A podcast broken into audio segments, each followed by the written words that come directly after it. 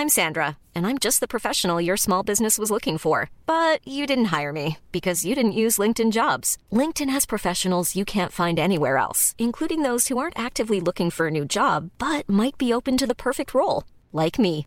In a given month, over 70% of LinkedIn users don't visit other leading job sites. So if you're not looking on LinkedIn, you'll miss out on great candidates like Sandra. Start hiring professionals like a professional. Post your free job on linkedin.com/people today. Bonjour à toutes et à tous, c'est Bart et je suis ravi de vous accueillir pour ce nouvel épisode du podcast Extraterrien, le podcast qui interviewe des sportifs hors du commun. Le but de ce podcast est de vous partager leurs secrets, leur vie et d'en apprendre beaucoup plus sur eux afin d'en tirer un maximum de conseils.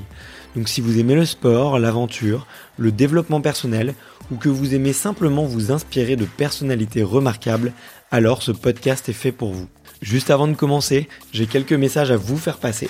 Si c'est la première fois que vous écoutez le podcast, je vous remercie d'être arrivé jusqu'ici. D'ailleurs, je vous recommande l'épisode avec Mathieu Torder qui a traversé l'Antarctique à seulement 27 ans. D'autre part, si vous ne le savez pas, j'ai beaucoup d'ambition avec ce podcast et je souhaite aller chercher des sportifs de plus en plus incroyables. Et j'aimerais vraiment interviewer vos sportifs préférés. Sachez que l'un des meilleurs moyens de les convaincre de participer, c'est notamment de leur montrer que vous êtes nombreux à adorer le podcast sur les réseaux sociaux et sur les notes iTunes.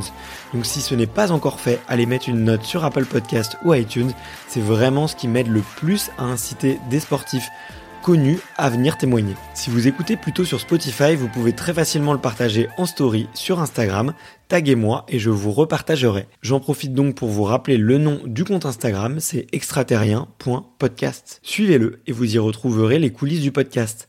C'est aussi un excellent moyen de me faire vos retours et de me suggérer des invités. Enfin, j'ai aussi créé une newsletter que vous pouvez retrouver très facilement dans Google en tapant extraterrien newsletter. C'est le premier lien qui remonte. J'y partage des bons plans santé, matériel, préparation mentale, des livres, des documentaires qui m'ont beaucoup inspiré. Allez, je ne vous embête pas plus et je laisse place à mon invité du jour. Salut Stéphane. Salut. Salut à tous. Euh, merci de m'accueillir euh, dans ce podcast. Eh ben écoute, je suis doublement ravi euh, de, de, vraiment de t'accueillir Stéphane parce que euh, bah écoute euh, pour plusieurs raisons. La, la première c'est que tu as été très souvent cité par les auditeurs et aussi par les invités de ce podcast. Je crois qu'il y avait Johan euh, et, et, bien d'autres qui t'ont qui t'ont qui t'ont cité plusieurs fois et puis aussi parce des, que c'est des faillots. C'est des faillots. je, je leur dirai, ça sera répété. et euh, non, et la deuxième, c'est que bah, on va on va en parler très longuement, je pense pendant pendant cet épisode, mais tu reviens d'un projet formidable qui a été de, de relier l'Europe à la Martinique euh, à la rame, et tu es rentré euh, il y a un peu plus d'un mois et demi, c'est ça à peu près? Oui, un gros mois. je, je, je, suis atterri, j'ai touché les terres le 26 avril, donc on va bientôt arriver au 26 juin dans, dans 15 jours. Donc ouais, c'est un gros mois et demi que je suis, que j'ai retouché la, la, terre ferme et le contact avec les êtres humains en fait, ils sont pas si nuls que ça, les êtres humains. bah, tu, vas m'en parler. On va parler de, de solitude et, et, de compagnie. Et oui, il s'avère que tu as écouté quelques épisodes euh, bah, pendant que tu ramais. Donc, ça m'a fait euh, très chaud au cœur, en fait, de savoir qu'un qu'un athlète de haut niveau et un athlète de, de ta trempe euh, avait m'avait écouté et s'était inspiré sur son bateau. Donc, c'était un plaisir et un honneur de, de t'avoir porté compagnie pendant pendant cette traversée. Eh ben écoute, euh, oui, j'ai euh, la, chance euh, d'avoir cette voix au téléphone qui est la tienne et qui est quand même plutôt une belle voix de radio, euh, de l'entendre tous les matins. C'était vers 5-6 heures du matin, ça durait une heure. Donc voilà, effectivement, j'ai j'ai pu. Il y a eu Antoine Girard, il y a eu y a eu Stuck, il y a eu Fleurton, et il y en a eu d'autres qui m'ont plutôt fait plaisir, impressionné. Et, comme euh, comme je tiens à, te, à, te, dire, je trouve que tu as une espèce de naïveté euh, sportive, mais que c'est un peu semblant, mais c'est plutôt bien joué parce que ça, ça ça démasque aussi pas mal les athlètes et je trouve ça plutôt chouette. On quitte un peu la façade des réseaux sociaux comme on peut les imaginer et les voir. Euh, on a des vrais, êtres humains en face de nous, comme on aimerait plus les connaître davantage, et surtout pour arrêter d'imaginer qu'un sportif est quelqu'un de différent. Euh, c'est aussi quelqu'un comme Monsieur, Madame, tout le monde qui a choisi une voie euh, de développement personnel euh, généralement lié au sport. Et quand il enlève ce masque-là et qu'il redevient Monsieur, Madame, tout le monde, c'est juste génial. Et tu as cette capacité de le faire. Et bravo à toi parce que ça, donne de jolis moments à écouter. Bon, bah toi aussi, t'es un faillot alors. Pas mal, bien joué. mais, euh, mais, en tout cas, bah écoute, merci, euh, ça me fait ça me fait chaud au cœur. En plus, t'as as tout à fait compris l'âme du podcast. L'idée, c'est de effectivement de, de, faire un peu tomber le masque et d'aller un petit peu à l'encontre, euh, effectivement, de l'instantanéité et de la façade que peuvent euh, amener à créer un petit peu les réseaux sociaux. Et c'est un peu l'idée, c'est un peu de prendre le, le contre-pied de tout ça. Donc, donc, écoute, ça me fait vraiment plaisir que tu les que tu les cerné. et du du coup, c'est à ton tour euh, de passer à la casserole entre guillemets, de faire tomber euh, le masque. Et comme tu le sais, la, tradition pour euh, inaugurer ce podcast et pour le, démarrer en de bonnes conditions, c'est de savoir bah, quels sont tes premiers souvenirs de sport? Alors les premiers souvenirs de sport, alors l'activité physique, on en fait tous. le sport, ça veut dire qu'il y a peut-être aussi une, certaine notion de, de rentabilité, de comparaison aux autres, ou c'est un peu comme ça qu'on nous le fait découvrir, le sport dans nos pays. bah, ça date, je dois avoir 7-8 ans. Euh, je suis chez les scouts à Épinal, chez les Louveteaux, et le thème de ce camp, euh, dans un camp, c'était les Jeux Olympiques, tu vois. Alors, euh, c'est incroyable. Et je me rappelle de la, de la dernière, la dernière épreuve du, du, des Jeux Olympiques, c'est le marathon. Donc, on avait fait une espèce de course ou un cross ou je sais pas quoi. Effectivement, il y avait la notion de dossard, de course, que j'avais gagné. D'ailleurs, c'était toujours assez drôle. Donc, c'est ma première relation j'ai envie de dire, ouais, ouais, déjà, euh, c'est ma première relation avec le sport, euh, comme on peut l'imaginer, euh, après, l'activité physique, j'ai presque envie de te dire qu'elle est depuis que je suis tout petit. Euh, dès que j'ai pu faire du vélo ou quoi que ce soit, assez rapidement, je me suis rendu compte que c'était quand même super de pouvoir aller au-delà du, du, bout de son village, euh, d'aller en vélo et quoi que ce soit. Et je me suis bien souvent retrouvé à ce qu'on me cherche de partout parce que j'étais parti à droite ou à gauche ou à vélo ou à pied ou à escalader les bottes de dans les granges de la ferme. Voilà. Donc tu étais celui qu'on partait chercher euh, quand la nuit tombait parce qu'il n'était toujours pas revenu et qu'il était euh, en haut de son arbre. C'était exactement ça. J'ai fait partie de ces gamins-là, même si je ne sais pas s'ils me cherchaient de trop parce qu'ils se doutaient bien qu'un jour ou l'autre j'allais avoir faim et que j'allais revenir. Quoi. Ok, mais euh, c'est marrant. Ouais. Et effectivement, t'avais une, une famille de, sportifs ou, ou c'était pas trop dans la mentalité de, de ta famille? Alors, euh, pas vraiment entre guillemets. En tout cas, j'ai jamais été freiné pour faire du sport. Euh, mes parents, mes parents tenaient une boucherie euh, sur Épinal, donc ça, c'est aussi quelque chose qui prend tellement de temps que les activités en dehors de ça, et, et puis c'était pas vraiment dans l'air du temps, et c'était pas vraiment dans la mentalité. J'ai presque envie de te dire que si on avait le temps de faire du sport, on ferait mieux de travailler un peu plus à l'école et à l'usine. Ce serait plus rentable que d'aller gesticuler, j'ai envie de te dire. Et c'était, c'était l'époque qui était comme ça. C'était différent. C'était attention, le sport comme on l'imagine, peut-être comme loisir et après comme compétition et après bien au-delà, avec toutes ces belles valeurs et vertus enfin tout ce qu'on peut y voir autour du sport, c'est quelque chose de quand même assez moderne. Euh, finalement, avant, euh, moi je vois là dans la montagne ou dans la campagne où je vis, euh, faire du sport, ça n'existait pas parce que du matin au soir, les gars étaient bûcherons, agriculteurs ou travaillaient beaucoup. la notion de travail était beaucoup plus mise en avant et notamment le travail physique. Donc finalement, mmh. faire du sport pour faire du sport, c'était quelque chose qui n'existait pas. Donc effectivement, moi c'était l'un de mes seuls loisirs parce que je partais pas en vacances. C'était tous les soirs de taper les baskets au collège Clémenceau à pas d'heure euh, avec les copains. C'était Roland Garros, on mettait une barrière au travers de la route et on jouait au tennis. Euh, c'était les Jeux Olympiques, on faisait tous les sports du monde. Voilà, c'était ça mon enfance euh, liée au sport. C'était, euh, c'était ça tout le temps. Donc non, la famille, euh, ils regardaient ça de loin parce qu'ils passaient beaucoup d'heures à travailler et que finalement l'éducation des enfants et, et voilà. Après, on faisait du sport effectivement parce que ça nous plaisait. On rentrait ou dans un club ou pas, mais en tout cas, c'était pas non plus une politique de famille, pas du tout. Il y avait d'autres intérêts et d'autres priorités dans la famille que le sport, c'est sûr. Ok, d'accord. Et, euh, vu que toi, tu faisais énormément de, de sport assez euh, assez jeune, euh, tu, avec le recul, qu'est-ce que tu, qu'est-ce qui te plaisait? C'était euh, le fait d'être avec les copains, le fait de te dépenser? Est-ce que tu as fait déjà un peu l'esprit de compétition vu que tu as gagné ce premier cross avec avec les scouts Est-ce que tu, avec le recul, toi et maintenant le, on va dire la, la perspective que tu as, qu'est-ce qui te, qu'est-ce qui te plaisait le plus? Bon, ce qui me plaisait le plus, déjà, j'ai assez rapidement compris que c'était un, véritable sens de l'évasion, euh, mais de son quotidien. Euh, l'école, franchement, c'est pas du tout quelque chose qui me plaisait. Voire, euh, j'ai pas perdu mon temps à l'école, mais euh, c'était pas fait pour moi. Enfin, en tout cas, le système scolaire tel qu'il nous est présenté me, me convenait pas vraiment. Euh, peu, peu importe, c'est pas qu'il est mauvais ou qu'il est bon, c'est qu'il ne me convenait pas. Donc, c'était quelque part euh, ma seule source de liberté. Je partais pas en vacances avec mes parents, je faisais très peu de choses avec mes parents. Donc, finalement, le sport et assez rapidement tombé comme quelque chose où on peut s'exprimer. Et vu que j'étais toujours en train d'en faire et que c'était, c'était peut-être physiquement, je me suis bien rendu compte que j'étais un peu meilleur que les autres. Donc il y a moyen de peut-être de se mettre un peu en valeur dans un groupe. Et quand on est jeune ado, voire euh, enfant et jeune ado, voire jeune adulte, euh, c'est aussi une manière d'exister. Et c'est, c'est indéniable euh, que, que, je le fais pour ça. Et puis euh, il y avait toujours un challenge entre copains. Et, et quand on est mâle, testostérone de la race humaine, généralement ça, ça, marche plutôt pas mal ce, le sport pour euh, pouvoir exprimer cette euh, cette espèce de rivalité de mal quoi entre guillemets. Donc c'était plutôt c'était plutôt chouette, toujours dans le bon esprit. J'ai jamais été un mauvais joueur, jamais un mauvais perdant. Euh, par contre, euh, j'adorais le challenge. Moi, j'adore me foutre sur la tronche avec les copains à l'entraînement ou quoi que ce soit. Euh, si c'est dans le jeu. Et le jeu, euh, beaucoup plus important pour moi que l'enjeu. Et, et, ça, ça me semble plutôt intéressant. Et depuis tout petit, ça a toujours été comme ça.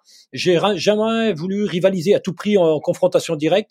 J'ai toujours trouvé d'autres chemins euh, pour pouvoir m'exprimer au travers du sport. Et, et ça a toujours été mais toujours dans le jeu, toujours dans la bonne humeur, jamais mauvais pardon. Ça, par contre, c'est les, les, côtés nocifs du sport et c'est pas ma tasse de thé. Quoi. Ouais, ok. Bah, en tout cas, ouais, c'est c'est hyper intéressant ce que tu dis parce que c'est vrai que dans la construction de l'ado, dans la construction d'un d'un d'un jeune garçon ou d'une jeune fille, c'est c'est c'est quelque chose de de fondamental. Et maintenant, on s'en rend compte à quel point c'est nécessaire pour euh, l'éducation des enfants. Donc, euh, et que c'est que quel côté tu, enfin, d'un côté tu as tu avais raison et et cette intuition là, elle était euh, elle était bonne.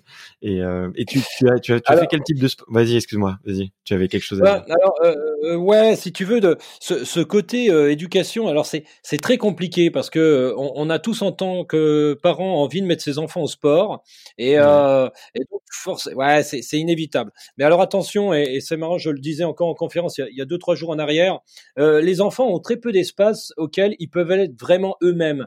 Euh, ils vont mmh. faire de la musique, ils vont se retrouver confrontés aussi à des exigences euh, liées à euh, faire quelque chose exactement comme il a été demandé pour pouvoir respecter exactement une partition. Euh, le côté créatif est surprenant, euh, j'ai envie de te dire, il n'est pas évident quand tu fais de la musique, quand tu vas peut-être faire de l'art ou quoi que ce soit. Et effectivement, alors peut-être qu'après, une fois qu'ils ont répété leur gamme, ainsi de suite.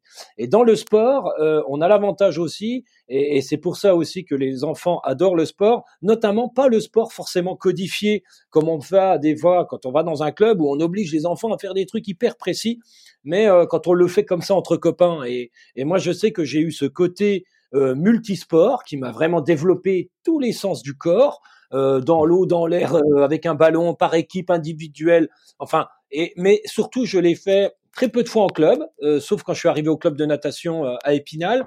sinon, de l'avoir développé, et, et, là, on est forcément dans la créativité.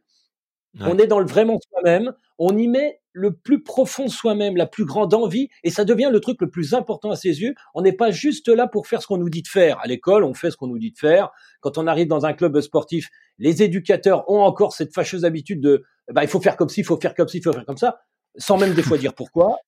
Et, c'est quand même des fois regrettable, mais c'est encore, euh, même si ça tente à s'améliorer, mais euh, faire du sport, euh, des fois comme ça, les gamins, je vois là près de chez moi, qui font du skate, qui font, qui bougent, qui font, qui inventent des baskets, du, du, jeu de basket. Ils sont dans la créativité, ils sont dans le vraiment eux-mêmes. Et eh ben le sport est l'un des rares choses pour un enfant où il est vraiment lui-même et il s'exprime exactement comme lui le ressent au plus profond, sans être télécommandé par le monde extérieur, par le monde des adultes, par le monde de l'institution, par le monde de l'école, ainsi de suite. Et c'est ça moi qui m'a plu, euh, et c'est ça aussi que j'ai gardé et que j'ai perpétué et que j'ai continué parce que je ne suis pas passé que par l'école euh, conforme à des règles très précises comme on peut voir dans un sport codifié, dans une fédération, dans un club ou, autre. Enfin voilà, c'est ça qui m'a. Ça c'est important. Euh, J'ai envie presque de dire un petit message aux parents. N'hésitez pas à laisser vos enfants s'exprimer et ils y mettent. Et c'est la chose la plus importante. Hein. Et quand des fois tu as des parents, parce que le gamin il va rater quelque chose. Souvent les enfants ils ratent et ils sont dégoûtés ou ça leur plaît pas. Et t'as les parents, ah mais c'est pas grave mon pauvre chéri, euh, tu, tu, réussiras le prochain coup, il n'y a pas que ça dans la vie. Ou j'ai envie de dire aux parents, mais non, vous faites une grave erreur, c'est super grave pour un enfant. Et le fait que ce soit super grave, il faut pas le, le vulgariser, dire ah c'est pas grave. Si c'est grave. Et le côté c'est grave, c'est aussi là où le lien avec les parents il se crée. C'est quand tu vois que les parents vont se mettre avec l'enfant lui disant bon ok pour toi c'est très important pour moi ça me paraît dérisoire mais pour toi c'est très important d'avoir raté ce, ce passage au-dessus de la barrière en skate euh, ça fait 20 fois 30 fois et tu le rates encore et t'es dégoûté eh ben ouais c'est grave on va t'aider peut-être ou au moins on a la compréhension de te dire on te soutient, on t'aide pour des choses bêtes. Et ben moi, je sais que pour un enfant, c'est hyper important. Et après, sa culture sport, elle se forge aussi au travers de ça. Le rôle éducatif du sport, elle est aussi d'imaginer qu'un enfant, quand il est jeune, quand il va dans le sport, ça devient la chose la plus importante de sa vie, beaucoup plus que l'école et du reste. Bref, je prends beaucoup de temps, mais désolé. non, mais t'as as, tout à fait raison. Et écoute, ça résonne beaucoup pour moi, euh, qui suis qui suis papa de, de, de deux petits garçons, et et, euh, et je suis entièrement d'accord avec toi. C'est il faut euh, il y a, y, a, y a, un vrai dilemme entre euh, les moments où il faut peut-être apporter un cadre et les moments où il faut vraiment les laisser s'exprimer le plus possible.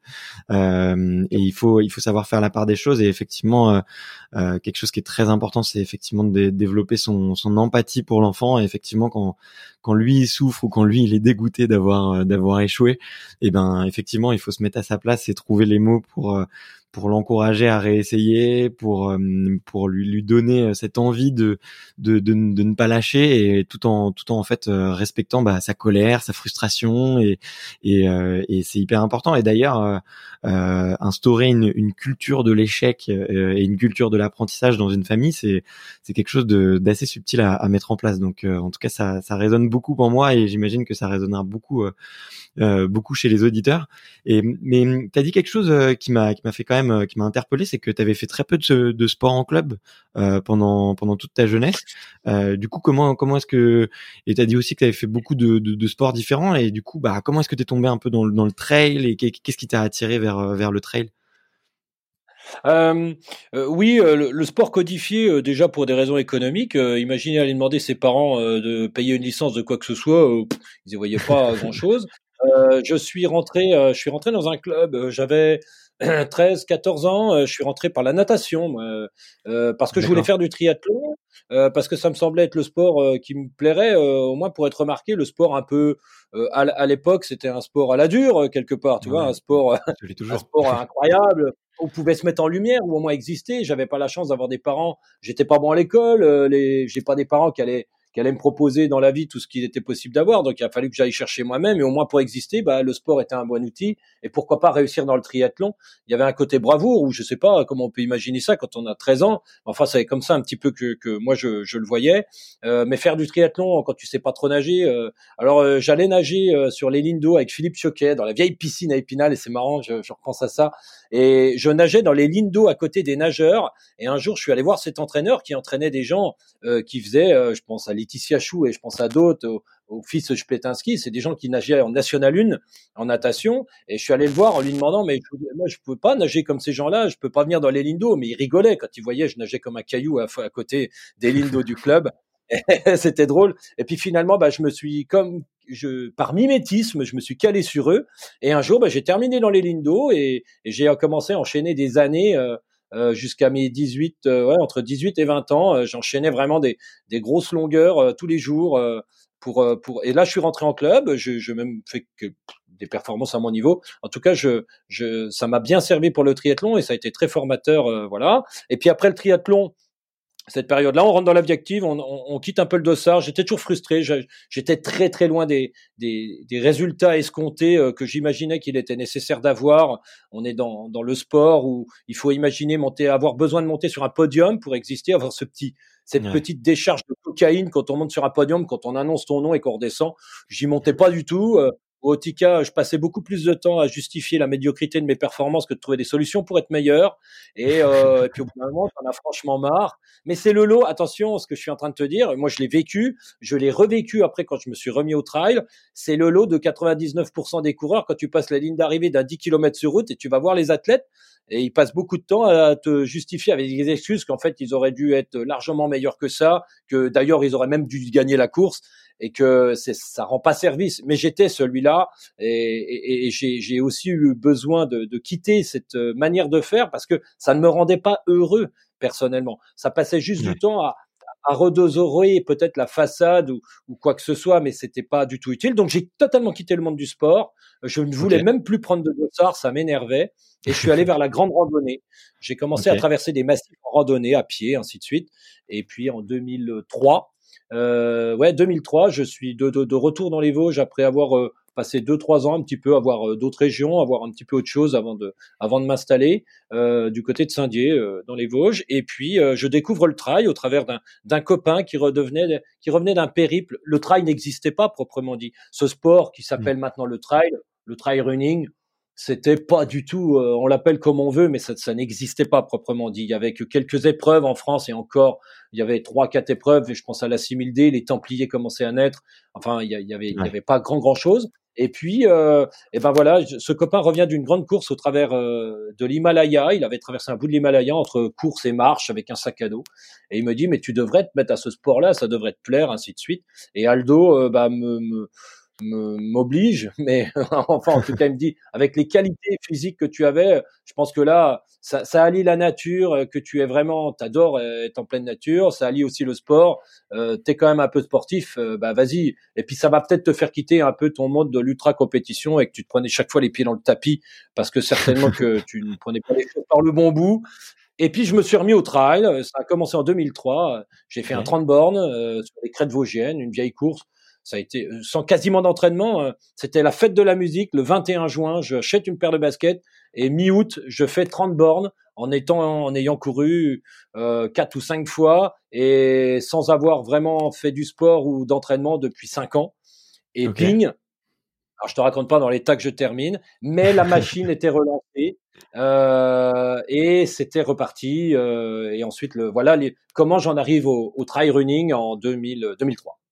Ok, ouais, donc là, le, le, virus revient, la piqûre de rappel, et, et depuis, ça t'a pu lâcher, quoi. Alors, euh, la piqûre de, de, de, rappel, oui, et, mais surtout la piqûre de rappel, elle reprend exactement là où elle s'était arrêtée quand j'ai arrêté de faire du triathlon, euh, je devais avoir 22 ans. Euh, c'est-à-dire que je reprends exactement les mêmes histoires, c'est-à-dire que ce que va devenir la, la priorité ou effectivement euh, euh, le chef entre guillemets, c'était le plan d'entraînement, la monte, le cardio, la comparaison aux autres, euh, retrouver des excuses pour euh, pour parce que je passais plus de temps à imaginer que j'étais meilleur que ça, mais peut-être que j'avais une fausse image. Enfin, le sportif de base, euh, comme on peut. Euh, mais je l'étais. C'est pour ça, je peux en parler, mais je peux en parler tellement longtemps sur sur toutes les stratégies que le corps est capable de mettre en place pour euh, pour pour mmh. c'est qu'un tas d'excuses, de justifications, de, de, de mais en tout cas c'est juste pour éviter parce que le le sportif euh, que j'étais euh, ne veut pas un jour se foutre à poil devant la glace et accepter qu'il n'est que ça et que euh, surtout que le sport juste pour le sport ne mène pas à grand chose pour la vie mais bien souvent va isoler euh, va même frustrer, voire même euh, euh, finir par une incompréhension totale de son entourage, voire parce que on, rentre, mais franchement, on s'enferme dans quelque chose. Et, et, ce quelque chose ne rend absolument pas service à soi-même. Donc, je l'ai tenu jusqu'en 2008-2009. Et 2008-2009, euh, euh, on est même des fois presque aigri avec sa famille. Mais attention, ce que je suis en train de dire, j'avais quasiment 30 ans, c'est le lot de beaucoup de personnes qui font du sport, notamment dans les sports que je connais, euh, le triathlon, la course à pied et quoi que ce soit.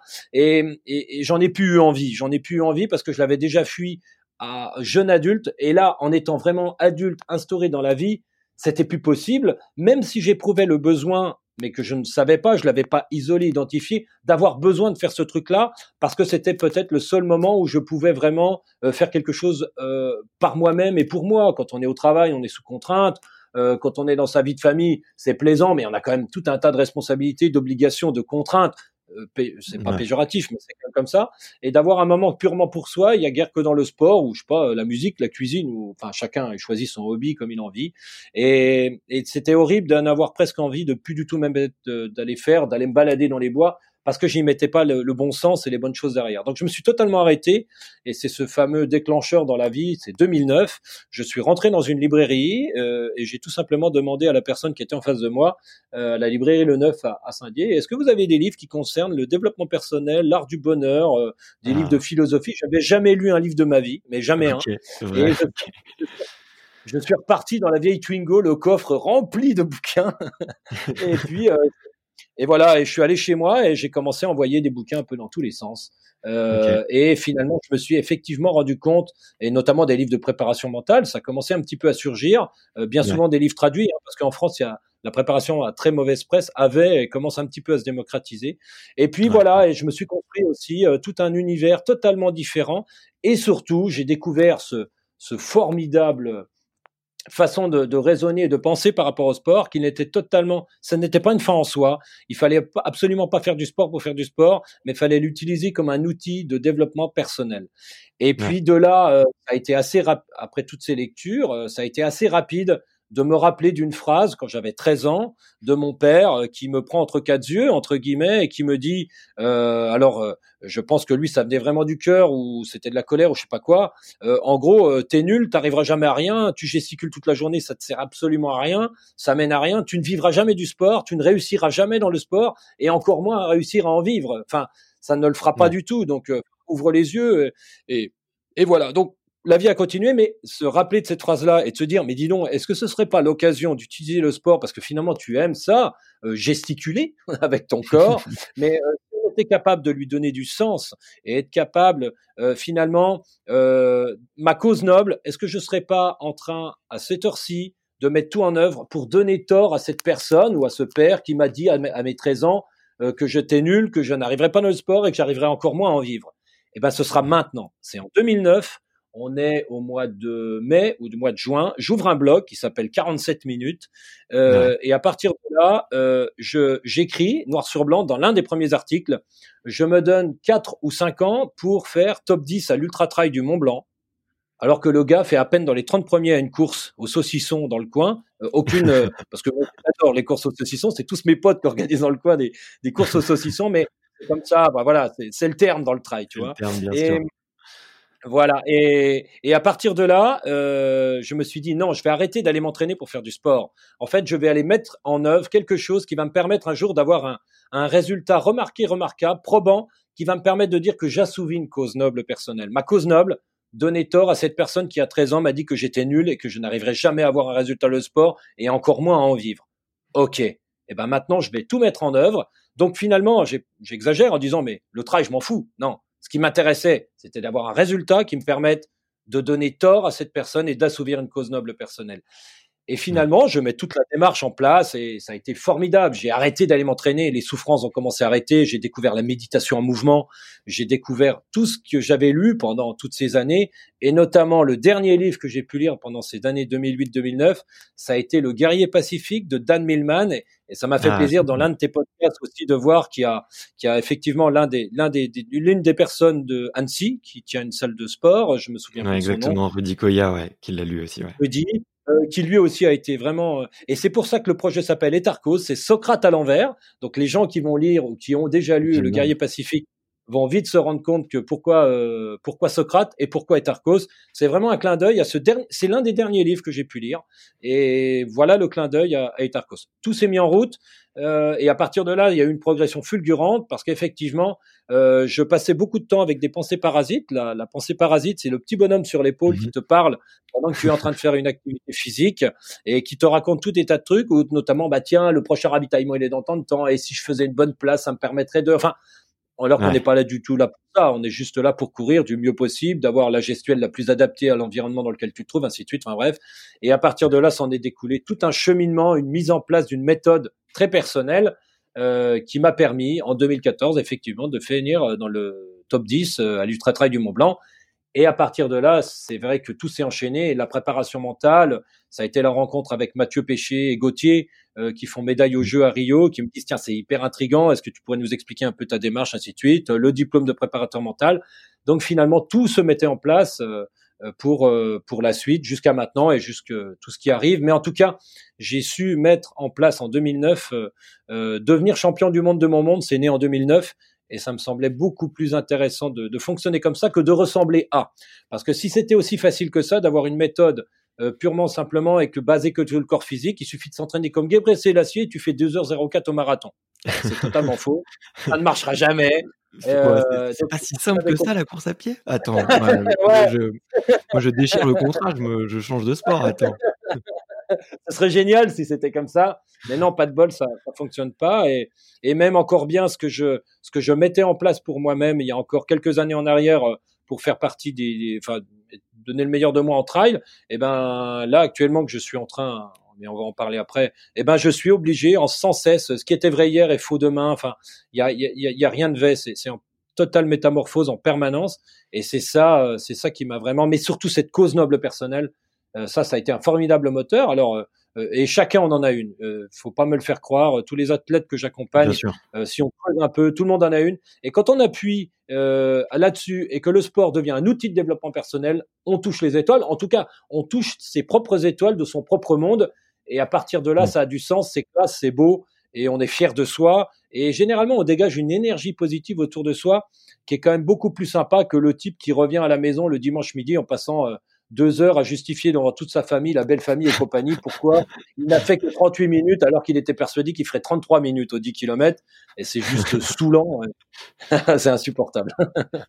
bah écoute, ça fait énormément de sens euh, tout ce que tu dis euh, et, et, je suis entièrement d'accord avec toi. Je pense que tous les enfin, si je dois faire un petit peu un, retour en arrière sur toutes les interviews que j'ai fait, je pense que le, le point commun, c'est que tous ces tous ces champions, ils ont trouvé euh, effectivement cette cause noble. Alors moi, j'avais l'habitude de dire, ils ont trouvé leur pourquoi, pourquoi ils le font, pourquoi est-ce qu'ils se dépassent. Mais euh, le terme cause noble personnelle, j'aime j'aime beaucoup en tout cas, et, euh, et ça et ça résonne ça résonne tout à fait. Et est-ce que tu penses pas d'ailleurs que hum, on, ressent qu'il y avait peut-être un petit peu de, colère dans ce jeune Stéphane euh, vis-à-vis de son père ou vis-à-vis des remarques qu'il a, a reçues, qu'il a entendues quand il était plus jeune. Est-ce que tu penses pas que justement ce, ce manque de, confiance qu'il y avait autour de, toi, et eh ben en fait ça a pas provoqué justement ce sportif qui, qui rouspétait et, en fait euh, qui qui était pas qui pas heureux? Moi je trouve que c'est quand même très lié, tu vois, le, fait que il y ait euh, qu'il y des gens qui te fassent pas confiance et que du coup bah tu t'entraînes pas forcément de la bonne manière et que tu trouves pas forcément ton pourquoi et que bah le jour où tu ouvres cette porte ou cette boîte de Pandore, j'ai presque envie d'appeler ça comme ça, et ben finalement tu tu, découvres euh, tu découvres tout, toute la beauté du sport et, et toute la beauté de de toi ce qu'il y a au fond au plus profond de toi quoi. Ah ben c'est, c'est, c'est exactement ça. Quand tu, quand tu te construis par toi-même, alors ça met beaucoup plus de temps. C'est aussi pour ça que ça a toujours été assez surprenant euh, de la part peut-être de, de personnes qui ont l'habitude d'avoir déjà un petit peu connu le, le haut niveau assez jeune et que finalement ça, ça coule de source qu'arriver à la trentaine ou entre 25 et 30 ans, ce soit des performances. Moi j'y suis arrivé très tard à, à la performance euh, grande et, sublimée, j'ai envie de dire, mais parce que effectivement, euh, la construction s'est faite toute seule. Et elle s'est faite souvent pied dans le tapis parce que euh, ben, parce que tu sais tu sais pas. Alors euh, et comme personne te met en confiance, tu essayes de tout de suite aller vers l'enjeu ou vers le résultat qui va te permettre d'être un peu en lumière, alors que tu as totalement grillé toutes les étapes. Euh, tu as déjà t'as as déjà la tête euh, dans la ligne d'arrivée ou dans ce que tu veux obtenir et tu n'as pas du tout imaginé qu'il fallait écrire une partition et puis que avec des avec ben c'est un peu comme ça moi que je, je construis aussi au, travers des athlètes que j'accompagne. On est dans l'écriture d'une partition et chaque partition doit être vraiment totalement individuelle hein, chaque, chacun a ses propres notes de musique. Et par contre euh, effectivement moi jamais personne m'a jamais rien dit. J'ai passé mon temps à me prendre les pieds dans le tapis à être aigri frustré à pas comprendre pourquoi euh, à toujours imaginer que c'est parce que j'avais pas les mêmes choses les, les, les, choses que les autres avaient enfin je, je passais plus de temps à, à c'est ça à justifier la médiocrité de mes performances en disant mais c'est pas normal, c'est parce que j'ai pas ci, c'est parce que j'ai pas ça, parce que j'ai pas les moyens d'acheter le dernier vélo à la mode en faisant du triathlon, parce que j'ai pas ci, parce que j'ai pas ça. Et j'avais pas du tout imaginé que j'avais tout en moi. Et, et ça, on l'entend souvent, mais on sait pas comment ça marche. Je veux dire, le nombre de fois qu'on peut entendre, mais vous avez tout en vous, il suffit simplement d'avoir confiance, ainsi de suite. Euh, oui, d'accord. Alors maintenant que je l'ai découvert, oui, c'est facile à dire. Euh, c'est vrai que personne ne me l'a jamais vraiment dit euh, et, et, que je l'ai un peu découvert par moi-même. Donc euh, c'est vrai que si si ce podcast peut aussi des fois aider aussi bien des parents, non pas les aider parce que je suis pas donneur de leçons, mais aider ou faire comprendre que euh, il suffit simplement des fois de dire à un enfant ou à un jeune adulte ou, ou même à un adolescent ou même à quelqu'un de confirmé, euh, enfin dans, dans, dans, la vie, euh, qui veut utiliser le sport comme outil, de lui faire appuyer sur les bons éléments et les bonnes choses. Moi, ça ne me dérange pas d'avoir un jeune athlète qui me dise que il a envie de plaire à une jeune fille et que ça va être son moteur et sa cause noble personnelle au travers du sport, eh ben vas-y plein gaz et on va tout mettre en œuvre. Si un athlète maintenant, parce que c'est la mode, me dit, écoute, moi je trouve que j'ai peut-être la chance d'avoir ce sport parce que j'aimerais être célèbre, j'aimerais être connu, ou euh, j'aimerais tout simplement euh, avoir la possibilité d'être opéré euh, pour devenir peut-être modèle modèle pour une marque de sport. Euh, parce que j'ai envie d'être modèle et de prendre des photos de moi habillé en sport. Et si je, eh ben, je lui dis, si ça peut te donner un bras de levier pour avoir des grandes performances, et si c'est ça ta cause noble, vas-y. Mais si ton entraîneur il est pas au courant ou s'il veut pas l'entendre, eh ben ça va forcément bricoler et ça va pas aller vers ça. Et que si cet athlète il met tout en œuvre au travers de son sport pour assouvir ce petit truc qui pour nous en tant qu'adulte peut paraître tellement dérisoire, tellement mmh. bateau ou pas bien, mais non, pour lui c'est important. À partir de là, c'est bon. Moi, on me l'a jamais demandé. Je l'ai découvert par moi-même euh, plus tard. Il a fallu que je me dépatouille avec ça. Donc, effectivement, euh, il y avait à 30 ans, je peux te dire qu'il y avait une véritable euh, colère, euh, mais elle était en moi, hein, et, une volonté de s'exprimer. Et quand j'ai découvert cet outil euh, et de me dire, mais non, utilise ça et pour pour t'exprimer quelque part, bah là, ça a été plein gaz et ça ne m'a posé aucun problème de m'envoyer là pendant toutes ces années, ces fameux 2011 à, à 2017.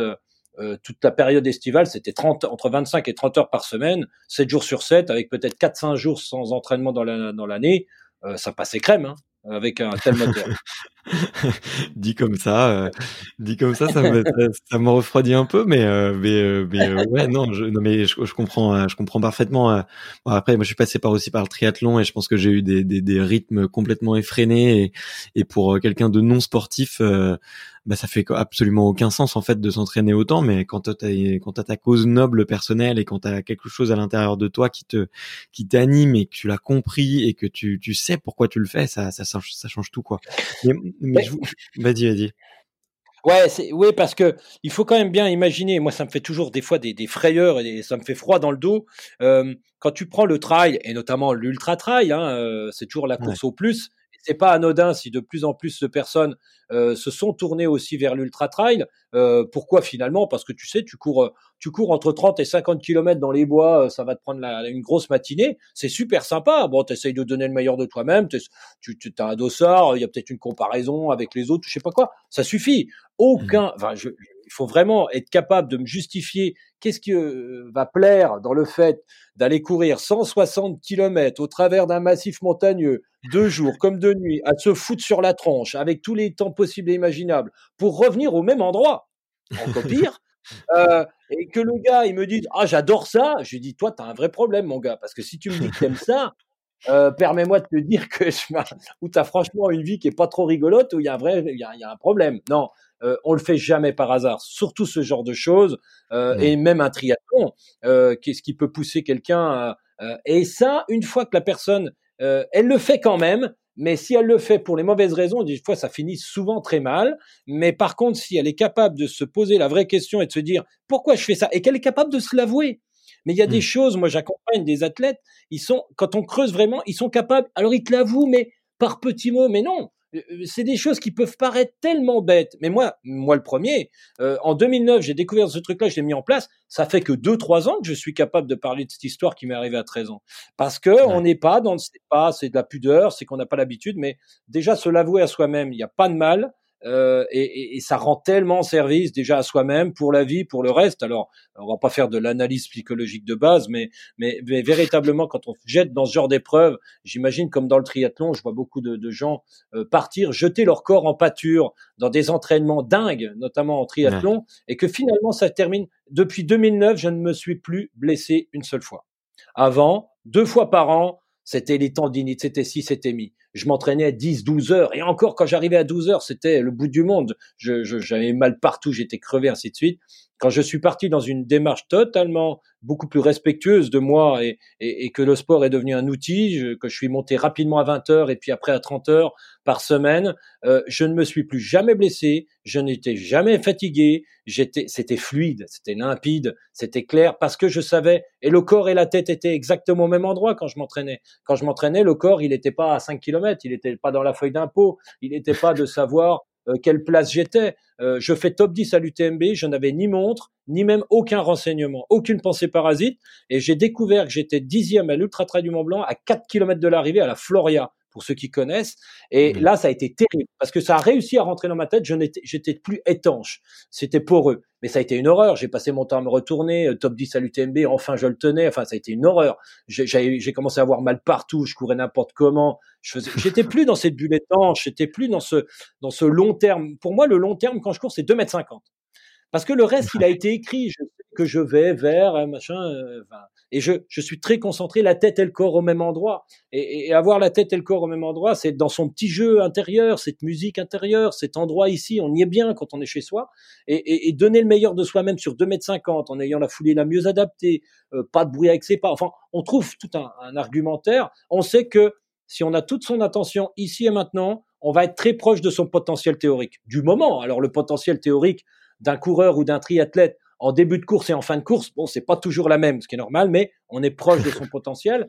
Par contre, avoir ses pensées qui soient ailleurs, euh, un petit peu, tiens, et si je suivais cet athlète qui me double, ah, combien de kilomètres il me reste avant le ravitaillement, euh, ainsi de suite. Est-ce que je suis bien dans, dans la rythmique ou dans le temps vélo que j'avais prévu de faire pour l'Ironman, ainsi de suite.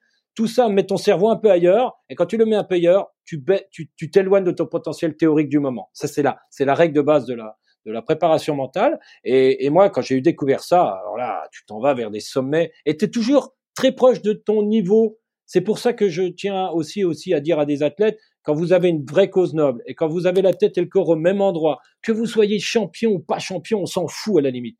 Mais quand vous savez que votre attention est exactement portée sur ce que vous êtes en train de faire, courir, nager, faire du vélo, de l'escalade, enfin, peu importe le, sport. Si vous êtes vraiment toute votre attention ici et maintenant, elle n'est pas dans votre feuille d'impôt, elle n'est pas ailleurs, elle n'est pas dans la concurrence, elle n'est pas dans votre place, dans le temps, dans ceci, dans cela, dans le plan d'entraînement, je sais pas quoi. Vous êtes ici et maintenant, votre tête et votre corps au même endroit, exactement ce que vous faites. Vous êtes proche de votre potentiel théorique du moment, des moments de vie, des moments ainsi de suite, on s'en mmh fout et c'est lié généralement avec le plaisir et du bonheur de ce que vous êtes en train de faire. Et une certaine fierté. Quand on est proche de ce qu'on est capable de faire, combien d'athlètes me disent "Oh, à l'entraînement, je suis capable de ça, en compétition, je fais autre chose, du coup ça m'énerve, je suis pas bien, machin bidule." Non, c'est parce que ton cerveau est un peu ailleurs, il est peut-être dans l'enjeu de la performance, il est dans l'autre, il est dans la dans l'obtention d'un résultat à tout prix, enfin j'en sais rien. Mais non, quand tu es proche de ton potentiel théorique, tu es proche du moment de bonheur. Et peu importe le niveau, peu importe que tu reviennes de blessure, peu importe que tu es vieilli, peu importe que tu ne referas plus jamais les performances que tu as faites il y a dix ans, si tu es proche de ton potentiel théorique, donc proche du moment euh, de ce que tu es, tu passes un bon moment avec toi-même et tu es fier de toi et c'est là aussi la clé. Ouais, ok. Bah écoute, euh, ouais, écoute, merci euh, infiniment parce que c'est plein, plein, plein d'outils euh, qui vont être hyper utiles aux auditeurs et je pense qu'il y a plein, plein de bonnes choses à en tirer. moi aussi, je suis un peu dans cette quête, tu vois, un petit peu euh, je sais pas si, si le terme spirituel est bon, mais en tout cas vraiment à rechercher à, à vivre l'instant présent et, et, vraiment à savourer et être en accord, à être aligné avec moi-même. C'est des choses que, que je recherche de plus en plus et euh, donc euh, donc c'est génial d'avoir d'avoir tous ces outils et, et, et, que tu puisses nous partager tout ça. Moi j'avais une petite question, c'était un peu sur les tu vois, par rapport à tes débuts dans le coaching mental, tu l'as dit, c'était pas évident. Euh, tu rencontré en plus Mathieu Péché et c'est marrant parce que l'épisode avec lui est sorti ce matin. Donc, euh, tu vois, le, monde, le monde est petit. Euh, mais du coup, je voulais, je voulais savoir euh, comment, qu'est-ce qui, pourquoi tu as voulu te lancer dans, ce métier-là et, comment c'était un petit peu au début? Parce que j'imagine que c'était pas évident pour trouver des clients.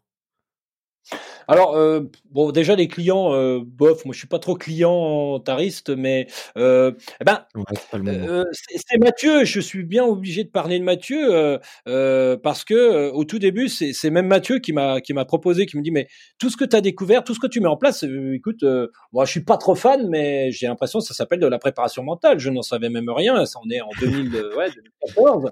Et effectivement, donc bah je me renseigne. Il me dit tiens, va voir, il y a un diplôme, va, va voir sur Paris avec transfert ainsi de suite, euh, en lien avec avec l'INSEP, ainsi de suite. Bah écoute, euh, bah, je me renseigne et je passe. Et effectivement, tout ce que je suis en train de te dire, moi je l'avais découvert, mais avec mes mots, et c'était totalement incompréhensible pour mon entourage. Déjà là, euh, les cinq minutes que je viens de te faire une explication, c'était peut-être déjà mon naturel un peu brouillon, et puis peut-être aussi des explications un peu compliquées. Alors imagine juste ce que j'ai découvert par moi-même, c'était totalement incompréhensible par qui que ce soit.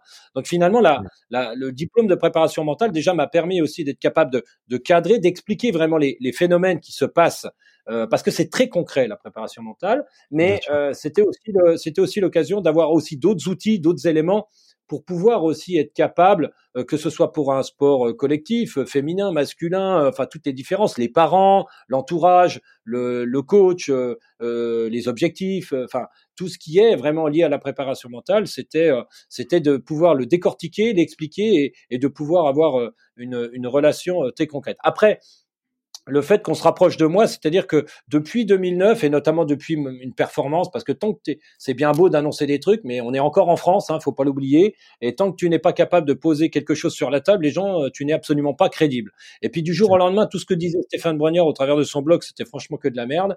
Et puis le jour il fait top 10 à l'UTMB, ça devient des paroles divines. Alors, enfin divines, j'exagère, mais Enfin, ça devient crédible. C'est juste improbable, mais c'est comme ça. Pourtant, rien n'a changé chez moi. Je reste toujours un peu euh, l'enfant de la campagne qui qui, a, qui, qui, qui, qui, cherche des choses. Mais bon, dans la tête des gens, ça avait changé. Et notamment, c'est un formidable spot de pub.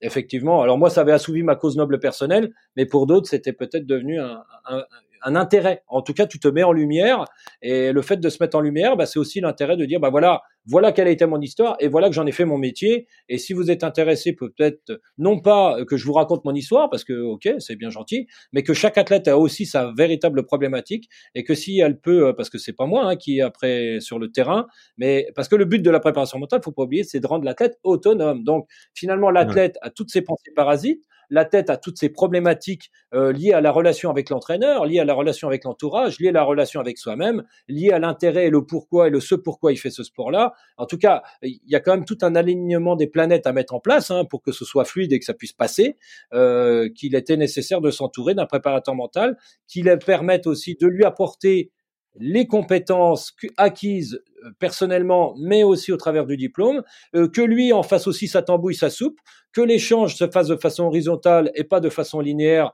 de supériorité d'un entraîneur, d'une famille, d'un partenaire ou de quoi que ce soit, hors de question. On fonctionne de façon linéaire. L'athlète devient autonome, est capable aussi de gérer toutes ces histoires de pensée parasite, est capable aussi d'avoir une solidité euh, un mental fort, ça n'existe pas. Un mental organisé, ça existe. Donc ça veut dire, il sait aussi à quel moment les choses peuvent euh, peut-être euh, flancher. Et à partir de là, eh ben, il est autonome. les choses sont construites, elles ont du sens. C'est pas juste gesticuler pour gesticuler. Et on arrive à quelque chose qui se tient, qui a du sens, qui est crédible, qui est solide, qui est beau. Et il en fait un art. Moi, quand je regarde Peter Sagan, je vois pas un cycliste je vois Peter Sagan avant de voir un cycliste. C'est-à-dire qu'il est champion du monde de son monde. Il est Peter Sagan, il n'est pas cycliste. Euh, et je crois que moi, quand je vois Usain Bolt, je vois pas un coureur de 100 mètres. Je vois Usain Bolt. Quand je vois Zinedine Zidane, je ne vois pas un joueur de foot. Je vois Zinedine Zidane, celui qui est juste capable de te dire euh, en préparation mentale, il te dit mais pff, moi j'ai pas l'impression que j'étais meilleur que les autres. Je voyais les choses une demi seconde avant les autres. Ah merde.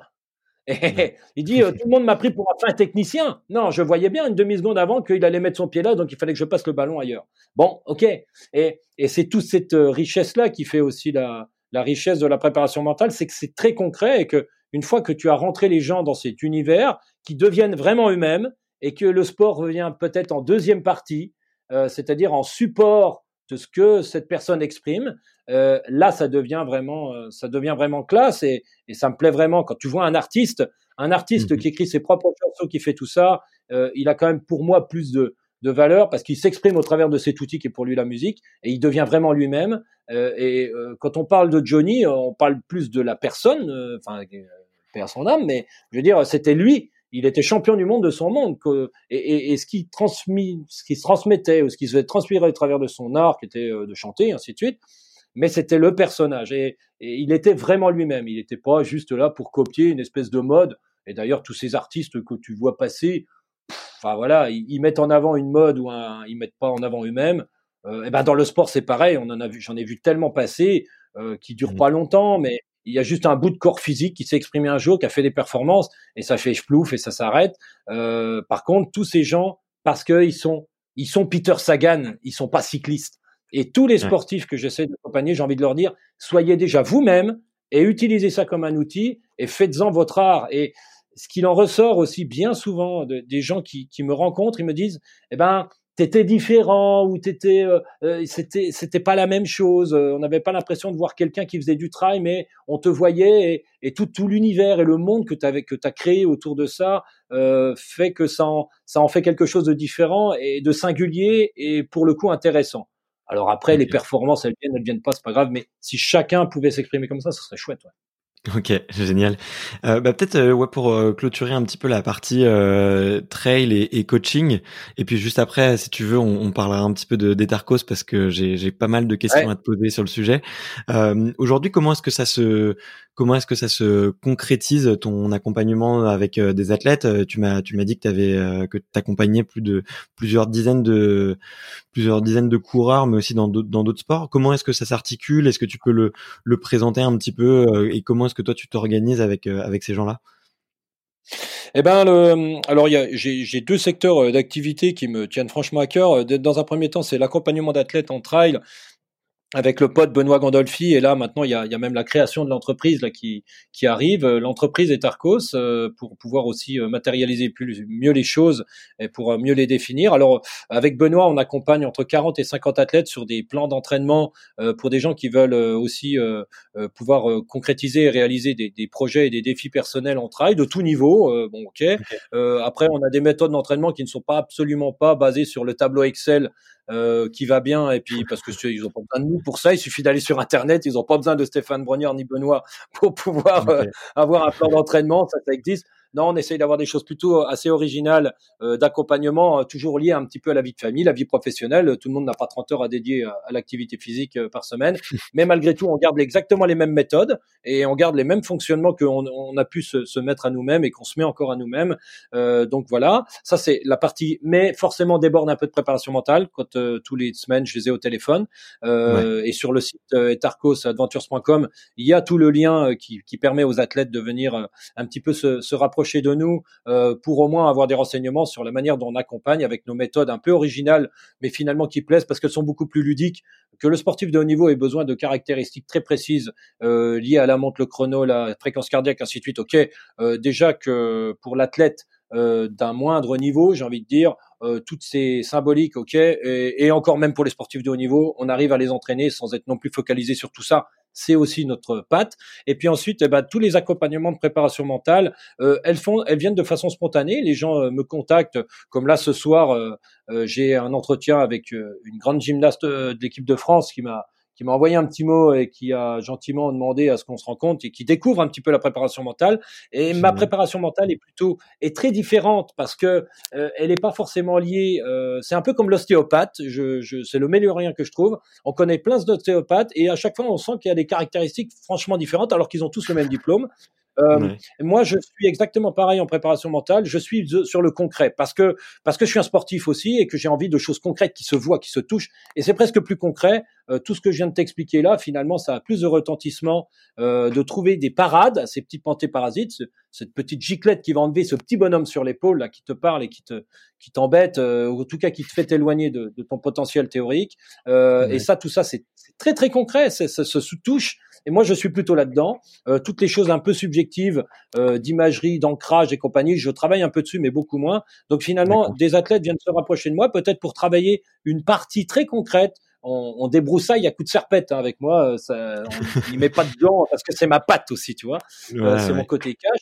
Et, et, ça, ça fonctionne plutôt bien. Et après, ils vont se tourner vers d'autres préparateurs mentaux qui ont peut-être d'autres finesses ou d'autres, euh, peut-être d'autres méthodes et d'autres techniques. Ce qui m'arrive aussi moi-même avec des athlètes quand j'arrive. L'aveu de faiblesse n'est pas une tare, bien au contraire. C'est de, c'est de l'accompagner, à lui dire, bah, tu ferais mieux d'aller voir un autre préparateur mental, peut-être celui-là ou celui-là, qui vont travailler ces domaines dont moi je me sens pas à l'aise, et ainsi de suite. Donc, c'est de façon spontanée que les gens me, me contactent via le site euh, internet ou.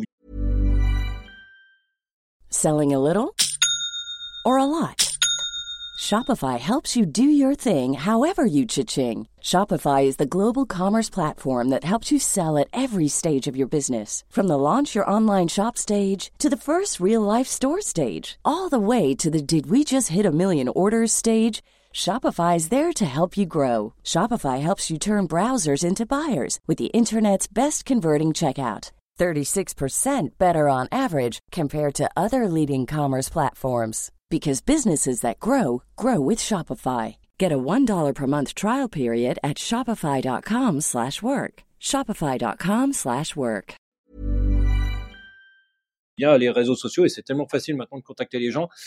c'est plutôt le bouche à oreille, euh, notamment dans la préparation mentale. J'ai pas forcément envie de rentrer dans une publicité à tout prix. J'ai envie de rentrer dans une surprise, que les gens soient un peu surpris ou aient envie de découvrir, et qu'à partir de là, on on, explique les choses et puis, et puis les personnes adhèrent ou n'adhèrent pas. Mais en tout cas, bien souvent, les personnes y voient tout un intérêt, des fois en deux entretiens, parce que la préparation mentale se fait sous forme d'entretien. Euh, un ou deux entretiens, et bien souvent les personnes repartent déjà avec quelques billes, reviennent plus tard. Enfin, ça, se passe comme ça. Et des fois, il y a des personnes tout simplement euh, qui sont dans une démarche d'une préparation olympique. Et alors là, on a des rendez-vous réguliers, euh, bien souvent avec l'entraîneur. Parce que qui est au quotidien avec l'athlète, c'est l'entraîneur. Et finalement, des fois, travailler en triangulaire, c'est chouette aussi. Euh, Voire même carrément qu'avec l'entraîneur, ça apporte aussi des billes à l'entraîneur qui lui permet mmh. aussi de connaître les parades ou les choses qui ont été mises en place et que finalement euh, plonger l'entraîneur là-dedans, euh, l'entraîneur a des devoirs aussi. C'est pas c'est pas parole d'évangile un entraîneur. Par contre, il est, il a la nécessité et l'obligation d'ouvrir la porte pour que son athlète lui donne à bouffer et qu'avec ces éléments-là, il soit aussi lui capable, euh, avec ses compétences, son expérience et ses retours, de pouvoir avoir un, de reverser quelque chose à son athlète qui soit au plus juste approprié à lui et non pas l'idée d'imaginer, écoute, moi j'ai la parole divine, si tu fais correctement ce que je te dis, tu es champion olympique, si c'est pas le cas, c'est que t'as pas affaissé correctement ce que je t'ai demandé de faire. Je veux dire, ça, mmh. ces années 60, c'est terminé. Enfin, j'ose l'espérer. Mais encore que des fois, ça, encore, ça, marche encore pour certains. Ça, marche encore. Alors, si ça tombe sur un athlète sur qui ça marche, la méthode, parfait. Et, mais le problème, c'est que ça va remettre de l'huile sur le feu en imaginant, bah, vous voyez, si ça marche avec lui, je vois pas pourquoi ça marcherait pas avec les autres. Pas de bol. Ce qui est vrai pour l'un est forcément faux pour l'autre. Et par contre, là où on a les très grands entraîneurs, et, et ils, ne deviennent pas très grands entraîneurs pour rien, c'est qu'ils ont cette capacité aussi, aussi bien en sport collectif qu'individuel, d'avoir cette force euh, de charisme personnel, peut-être, d'avoir une méthode, peut-être, mais d'avoir cette capacité à des moments clés, à un moment très précis, et ça c'est de la finesse d'entraîneur, à un moment juste précis, d'avoir la parole, d'avoir le geste, d'avoir l'entraînement, l'intention hyper précise qui va toucher exactement au endroit pour que l'athlète touche les étoiles. Et si l'accompagnateur en préparation mentale est capable aussi d'apporter ces petits éléments que lui, il sait quel est le moment précis parce qu'il côtoie l'athlète au quotidien, d'appuyer, de toucher, de faire ce qu'il faut pour que bing, ça lui fasse résonance à l'athlète, ça le remette exactement dans, dans le ce pourquoi il fait ça. Euh, là, tu as un athlète qui touche les étoiles, il suffit pas simplement d'y remettre 14 euh, couches de, de 10 fois 30 30 de je sais pas quoi. Euh, non, et ça c'est c'est ça aussi la clé, et ça c'est chouette quoi. Enfin c'est ça moi je j'adore ce moment et on a tous vu des moments de vestiaire qui ont été filmés un Aimé Jacquet ou d'autres qui sont mmh. capables à un moment très précis de ting de toucher et là c'est juste merveilleux et c'est c'est la quintessence de la préparation mentale et là je peux te dire que quand ils ressortent des vestiaires, quand ils ressortent d'un entraînement, quand ils ressortent d'un entretien et quand tu sais que tu as touché ça ou que l'entraîneur a touché ça et que l'athlète est autonome et qu'il est parti, euh, je veux dire, t'as plus qu'à te mettre devant la télé, t'as même plus besoin d'être au bord du terrain et tout se fera tout seul et c'est merveilleux, quoi. Ouais, ok. Bon bah écoute, merci beaucoup pour euh, pour ces petits détails. J'étais j'étais j'étais curieux euh, de, de savoir un petit peu comment tu t'organisais et comment est-ce que tu répartissais ton ton activité. Et puis on sent que bah on sent que voilà t'es quelqu'un de d'authentique, de spontané, que t'as ta méthode, euh, t'avoues aussi, comme tu le dis bien, que tu sais pas tout faire et que des fois bah il faut il faut peut-être se diriger vers d'autres personnes. Donc vraiment vraiment moi je te je te ferai confiance en tout cas et et c'est écoute, je suis rassuré de de savoir que certains athlètes viennent avec leurs leurs euh, parce que parce que effectivement il faut que de plus en plus les coachs soient un peu euh, concernés et, et, en plus bah, des fois quand tu as une relation avec un athlète depuis plusieurs années c'est bien d'avoir un, un, troisième avis en fait tout simplement ou quelqu'un qui vienne un peu euh, s'immiscer dans la relation pour pour pouvoir pour pouvoir progresser et, et c'est en tout cas c'est hyper intéressant tout ça. Euh, Bon, et on, ça va bientôt faire une heure, mais moi, je, là, je, je démange depuis tout à l'heure quand même euh, de vouloir parler un petit peu de, de, ta, de ta traversée, de d'Etarcos. Euh, la première question qui, qui m'est venue, c'est euh, c'était un peu mais comment comment est-ce que tu as eu l'idée et pourquoi ce projet? Alors tu vas tu vas sûrement me dire que que, que ça vient du, du plus profond de toi-même mais mais mais mais pourquoi cette galère quoi? Pourquoi aller euh, se dire euh, allez je vais aller traverser l'Antarctique à la rame? Alors, euh, troisième diagonale des fous, 2017. Euh, chaque trail a la vocation de donner le meilleur de soi-même et surtout d'avoir la notion de qu'est-ce que j'ai découvert ou qu'est-ce qui s'est passé pendant cette course qui me permettent d'avoir des éléments pour pouvoir travailler à l'entraînement pour être meilleur à la course d'après. Intérêt, recherche, développement, c'est obligatoire dans le sport. Chaque compétition a pour vocation, enfin moi en tout cas, chaque compétition avait cette vocation-là. Donner le meilleur de soi-même, le vivre au plus proche de ce qu'il en est et surtout trouver des éléments à travailler à l'entraînement pour être meilleur le coup d'après. Et ça, c'est la base. Une fois que j'arrive à la troisième diagonale des fous, je fais ça depuis tellement longtemps, j'ai envie de te dire, depuis 2003, depuis 2009 et ça, que j'ai plus beaucoup d'éléments. En tout cas, j'ai l'impression d'être arrivé à cette fameuse zone qui s'appelle la zone de confort, euh, non pas dans la performance, c'est pas pour ça que je l'avais gagné la course, mais euh, par contre arriver à ma quintessence un peu. Euh, et là, tu te dis bon, Steph, euh, tu as assouvi ta cause non personnelle, euh, la démarche elle est bien affirmée mais tu arrives zone de confort et ça s'appelle juste le début de la fin. Tu vas commencer à fossiliser, coaguler, et t'as pas envie de devenir comme ces vieux sportifs un peu aigris euh, de façon pathétique. Euh, donc euh, trouve un truc. Et le seul truc que je te reconnaisse, euh, et c'est plutôt une méthode qui marche bien, c'est de se fixer un impossible et de le rendre possible. En 2009, quand je te dis que j'ai eu envie de faire top 10 à l'UTMB, excuse-moi de te dire que c'était plus qu'impossible. et là, je cherche. Et je me dis, bon, quels sont, quel est ton outil? C'est la gesticulation physique c'est de se dépasser, c'est de créer de l'émotion, c'est de faire du spectacle, c'est c'est tout ça aussi Stéphane Brognard. Donc reprends les mêmes composantes, euh, cherche un peu là-dedans, mais dans tous les cas, euh, il semblerait que tu te fixes un nouvel impossible et qui aille pour le deuxième étage de la de la fusée. La première, c'était oui, je suis capable de réussir dans le sport, en faisant un top 10 à UTMB, de, de confirmer. Et la deuxième, c'est oui, on est capable d'en vivre, donc de créer peut-être une entreprise ou quelqu'un d'aller vers quelque chose de, de, plus grand au travers de la préparation mentale, l'accompagnement des athlètes, parce que j'ai aussi, je sens au plus profond de moi-même cette vocation. Et je dis, bah, euh, est-ce qu'il serait pas mal aussi de le prouver par un défi ou par quelque chose avec toutes ces composantes et qui te permettent de le réaliser? Alors je cherche, je cherche, je cherche. J'avais j'avais émis trois souhaits euh, dans c'est impossible. Il est, on est à Orly. J'attends ma valise après la diagonale des fous, retour de la réunion, la valise tarde à arriver, enfin sur les tapis, ça dure plus d'une heure et demie et je cherche avec mon téléphone. Et vraiment comme ça en 2017, fin octobre, après la diagonale des fous, et je cherche, je cherche, je cherche et puis je vois et je cherche un truc qui me paraît à mes yeux totalement impossible. Donc euh, euh, je parle de vouloir traverser l'Amazonie euh, d'est en ouest à pied. Bon, Mike Horn l'avait déjà fait, puis c'est pas si impossible que ça sur le principe qu'on est sur Terre, ainsi de suite. me faire m'isoler tout seul sur une île déserte et qu'on vienne me rechercher un an après et que je puisse filmer un peu tout ce qui s'y est passé. Ok, mais il n'y avait pas la notion de voyage et là ce serait un vrai tour de force parce que socialement j'ai aussi j'aime j'adore être seul mais j'adore les autres, j'adore j'adore ce, ce côté social. Donc j'ai dit bon, peut-être, mais il n'y a pas la notion de voyage, ça va pas. Et je trouve, je dis, bah effectivement, ça va être dans l'eau. J'habite au fin fond des Vosges, à côté du lac de Géramé, la mer, on est des années-lumière. Et je me dis, euh, ouais, pourquoi pas, ça peut être sympa. Et, et je tombe forcément sur un truc, euh, euh Rame Guyane, une course qui existait il y a quelques années. Euh, je tombe sur Daboville, Maud Fontenoy. Je dis, eh oui, la rame. Finalement, il n'y a pas beaucoup, sinon à la voile, mais bon, c'est pas vraiment moi qui le fais. Et je sors de l'aéroport et je dis, bah voilà, dans 4 ans, 5 ans, je traverserai l'océan Pacifique à la rame. Bam et j'annonce ça sur les réseaux sociaux. Et, et, là, tu es pris au piège. Et c'est ça qui est génial. C'est bon, c'est très américain. En France, on le fait pas. Ouais, il fait ça pour se la péter euh, parce qu'il commence à trouver saturation en trail, donc euh, il faut bien qu'il se relance. Enfin, t'entends tout. Et c'est, il n'y arrivera jamais.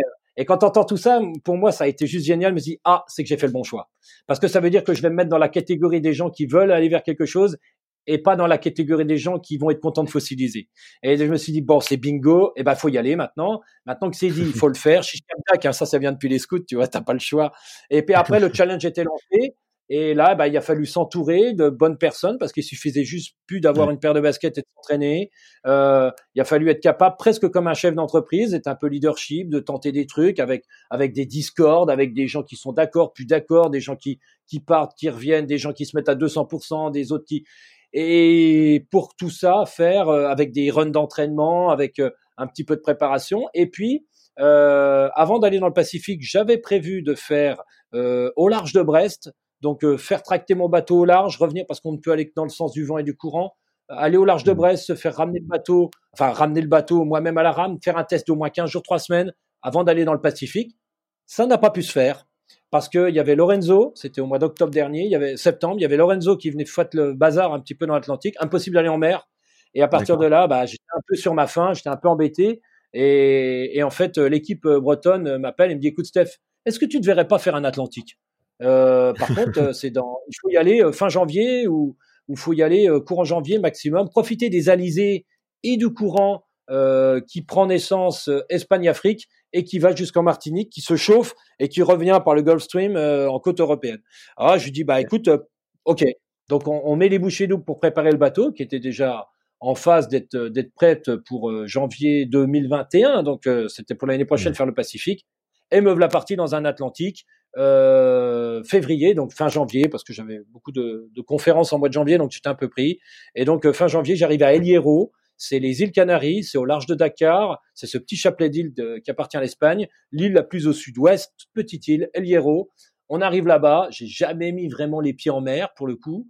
Euh, on prépare le bateau, euh, on finalise le bateau, il y a toujours des, des, choses de dernière minute. Et le 14 février, et, et ben voilà, euh, j'étais donc avec Jean-Pierre, le copain des, des, frères de Rame, qui a créé ce groupe ce, de, de, tous ces gens qui traversent un peu les océans à la rame. Et c'est parti, me voilà jeté en mer avec avec pas grand chose de connaissance. Je me retrouve les quatre premiers jours pris dans une tempête avec des crues de 8-10 mètres, euh, des, des, vents à 25-30 nœuds, enfin le truc dingue. Je dis mais là, le qu'est-ce que tu fais là? C'est juste fou. Parce que j'étais là aussi. Il y avait tellement de gens qui se sont mis, toutes ces entreprises vosgiennes qui ont donné de l'argent, du temps, des compétences, tous ces bénévoles, tout ce qui s'est créé un peu autour des Tarkos, que déjà, bah, tu es déjà là aussi, tu as dit que tu allais le faire, donc tu vas le faire. Euh, tous les jours, tu te dis, mais tu n'oublies pas que tu es là pour leur dire merci, donc tu vas encore moins flancher. Tous les gens qui seraient tellement contents que tu flanches et que tu arrives pas, te donnent encore plus envie. Et puis, tu as tellement de faire plaisir à tous tes potes. Et puis, et, puis, et puis, de toute façon, t'as pas le choix. J'ai envie de te dire. Parce que quand t'es là-dedans, personne viendra te chercher. Euh, personne t'a obligé. Euh, donc, il y avait écrit en gros sur mon, sur mon bateau euh, TG et RAM, tu vois. Donc, euh, il arrive un moment, c'était assez, c'était assez, mais tout ça a été mélangé. À bord du bateau, il y avait toutes ces, tout cet état d'esprit euh, toute cette envie aussi de réaliser quelque chose qu'on avait fait en collectif, avec des hauts, des bas, des heures, des... mais comme dans la vie, j'ai envie de dire, et que et qu'il fallait y aller, aller jusqu'au bout.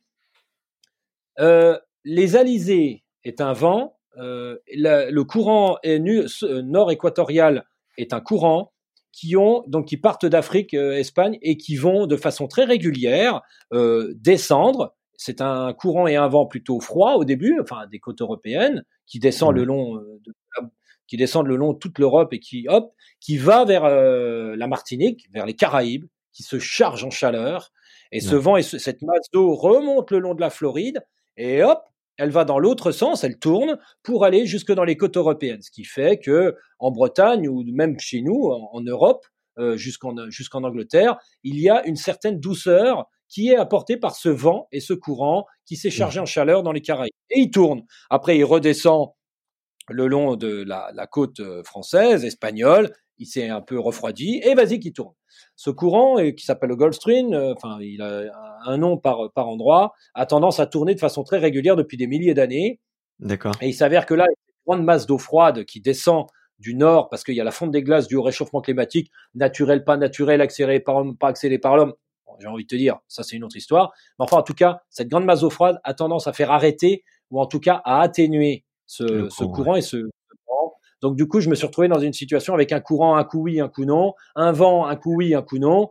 Et ce que peut-être il y a quelques années en arrière, les athlètes euh, bon, il n'y en a pas eu des milliers des cents, mais ces athlètes qui traversaient l'Atlantique euh, mettaient peut-être entre 35 et 50, 60 jours. Et eh ben moi, j'en ai mis 70 à ramer 13 heures par jour. Euh, de 2h30 du matin à 3h de l'après-midi parce que euh, un coup il y était, un coup il y était pas. Et, et quand je suis arrivé à 35 jours, euh, j'étais qu'au milieu. Et quand je sais qu'il y a des athlètes qui étaient déjà arrivés et que je me suis dit, je peux te dire que le niveau de résistance à la frustration euh, et que tout le bouquin de préparation mentale, je l'ai relu au moins quatre fois dans ma tête. J'ai refait tous les cours hein, pour pouvoir aussi parvenir à mes fins avec tout ce qui m'arrivait. Enfin, un, un, truc juste incroyable. Ah, c'est dingue, c'est vraiment dingue parce que bah, du coup moi j'ai suivi ça de, de depuis euh, bah, depuis chez moi depuis euh, depuis un peu les, les réseaux sociaux et, et l'aventure que tu racontais. Et, et c'est vrai que je voyais le truc durer et je me disais mais qu'est-ce qui se passe? Euh, Est-ce qu'il a vraiment pas de chance? Euh, que c'est une histoire de courant? Est-ce que c'est est-ce que c'est lui qui est moins fort que les autres? Et, euh, et, et je me disais mais ça va jamais se terminer quoi. Et, euh, et à ce moment-là ouais, c'est quoi les, les, les, ressources mentales que tu vas que tu vas chercher quand tu es tout seul? Ça fait 40 jours que tu es sur son, sur ton bateau tu, tu le sais, t'es qu'à la moitié. Euh, qu'est-ce, qu'est-ce que tu te dis vraiment à, ce moment-là? Est-ce que, est-ce que tu cherches des, des subterfuges pour penser à autre chose et ou te porter compagnie tout seul à toi-même euh, euh, Je sais pas, euh, de manière un petit peu, euh, de manière un petit peu originale? Comment, comment est-ce que tu trouves des ressources pour te dire allez putain, il faut, faut que, faut que je termine quoi?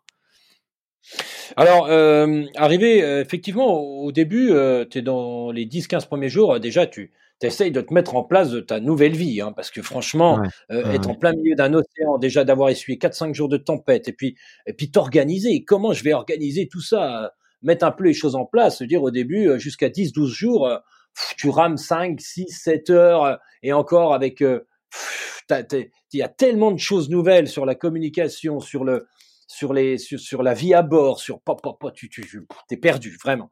Et puis après, une fois que tu as trouvé ta, ta, routine, tu mets en place et, et tu te dis après tout, euh, tu tu, tu ne la comprends pas la mer. J'ai eu 72 mers différentes finalement.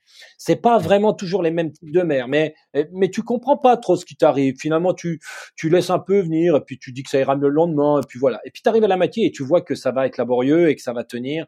Et là, tu commences à te à être beaucoup plus fin dans ta démarche, et notamment sur le fait de te dire, bon, oui, c'est la mer qui va gagner, je suis plus dans le sport comme j'ai l'habitude, si ça va pas, je mets un coup d'accélérateur, je vais tabasser. Non, c'est elle qui décide de tout, c'est tu suis le vent, tu suis le courant, tu n'accélères que de un demi-nœud ou un nœud par coup de pelle, bon, euh, tu vas pas influencer beaucoup. Par contre, il va falloir vraiment jouer avec les éléments. Donc là, les routeurs rentrent encore plus en ligne de compte sur les éléments qui vont t'apporter, sur les et, et, trouver le bon fil, le bon chemin. Et c'est ça qui me fait résonance avec euh, cette, euh, cet athlète. Donc tu vas me rappeler le nom, euh, qui est Chamonnière, qui a été champion de, de, de freestyle en, en, ski, et, enfin de, ski hors piste, et qui, a, qui est parti après sur la mini et sur sur la, Transat Jacques Vabre, qui parlait de ce moment-là. Et c'est marrant parce que dans le, pendant, le podcast, je l'écoutais. Euh, allez, non, c'est pas Alexis. Euh... C'est euh, Aurélien Ducrot. Voilà, Aurélien Ducrot qui, euh, qui parlait de ce chemin et c'est exactement ça. C'est-à-dire que c'est incroyable à imaginer, mais entre le vent, la houle euh, et le courant, euh, et plus toi, tes capacités physiques de ton bateau, il faut que tu trouves le bon chemin par rapport à l'endroit où tu veux aller, euh, mais pas en ligne droite. Tu es obligé de trouver toute une stratégie de, de, de, de, de, chemin. Et là, ça commence à devenir un jeu quotidien. Et de toute façon, tu n'as pas le choix. Tu as vite compris que la mer, elle n'ira T'as beau vouloir ramer plus fort, plus machin, tu n'y arriveras pas aller plus vite ou pas beaucoup plus vite.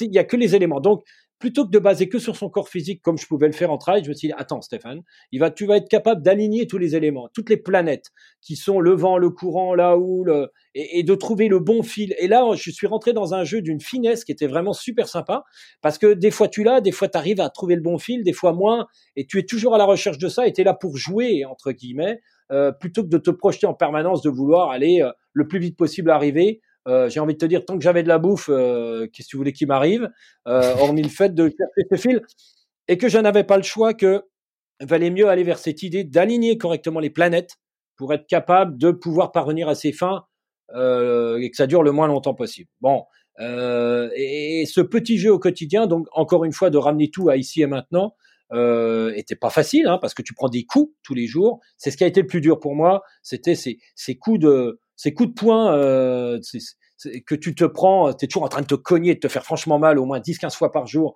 Tu sais pas quand, tu sais pas où, mais ça va taper à un moment ou à un autre. Euh, ça, c'était terrible. Euh, mais sinon, je m'étais instauré un nouveau monde, un petit peu comme vous dans votre univers de, de confiné en appartement ou en maison. Vous vous êtes recréé un monde et il était hors de question de le subir. Euh, donc, il euh, fallait redevenir champion du monde d'un nouveau petit monde. Donc, j'ai voulu aussi jouer, euh, jouer avec ça et, et je m'y suis bien senti. Bon, je t'avoue quand même qu'une semaine avant d'arriver, quand tu rencontres Energy Observer, euh, ça commence à sentir à l'écurie, et eh ben t'as beau être préparateur mental, t'as beau faire des théories sur extraterriens, sur euh, les pensées parasites et tout ça, j'ai commencé à avoir 10-15% qu'on foutu le camp en Martinique parce qu'eux y arrivaient deux jours après, parce que moi ça commençait à sentir un petit peu la fin, et là c'est parti en javel, c'est-à-dire 15% de mon attention était déjà en Martinique, commençais déjà à imaginer ce qui allait se passer, comment organiser mon arrivée, ainsi de suite. Et à partir de là, bah tu prends moins soin de toi au niveau des soins euh, du corps, tu prends, tu fais moins attention sur certaines choses, et ben ça commence à partir un peu en javel. Donc euh, les soins euh, moins faits, donc tu commences à avoir des blessures, donc pour ramer ça devient compliqué. Et, là, là, de nouveau, la préparation mentale a joué un rôle tout au long, à, des différents degrés, à des différents niveaux. Mmh alors au début, c'était de, de presque pas accepter du tout le fait que je sois là. Donc effectivement, c'était à coup de podcast, c'était à coup de musique, c'était à coup de d'envoyer de, de, des messages à terre et tout. Et arrive un moment, je me suis dit non, redeviens locomotive de ton nouveau monde. Arrête de vouloir cavaler après un truc que tu as quitté et que tu n'es pas prêt de revoir. Euh, par contre, eh ben, recrée-toi un nouveau monde. Donc mon nouveau monde, c'était le bruit des vagues, c'était c'était tous ces animaux, c'était tout ce qui se passait vraiment ici et maintenant. Et c'est pour ça que les podcasts d'extraterriens, mais même de France Culture, de France Inter, par Jupiter et compagnie, je les ai écoutés les 10-15 premiers jours et qu'après, j'ai tout stoppé, il n'y a plus de musique, il n'y a plus rien, et je me suis totalement immergé, je suis devenu totalement inside dans, dans, le milieu dans lequel j'étais, il fallait que je sois totalement, je fasse qu'un corps avec cet endroit, le bateau, la mer, ce qui m'était proposé, les consignes des routeurs, et à partir de là, il fallait dérouler la partition au quotidien. Euh, voilà, ça commençait à 2h30 du matin, ça terminait à 3h de l'après-midi, il y avait deux pauses de 20 minutes euh, pour pouvoir aussi euh, 5000 euh, calories à ingurgiter tous les, tous les jours.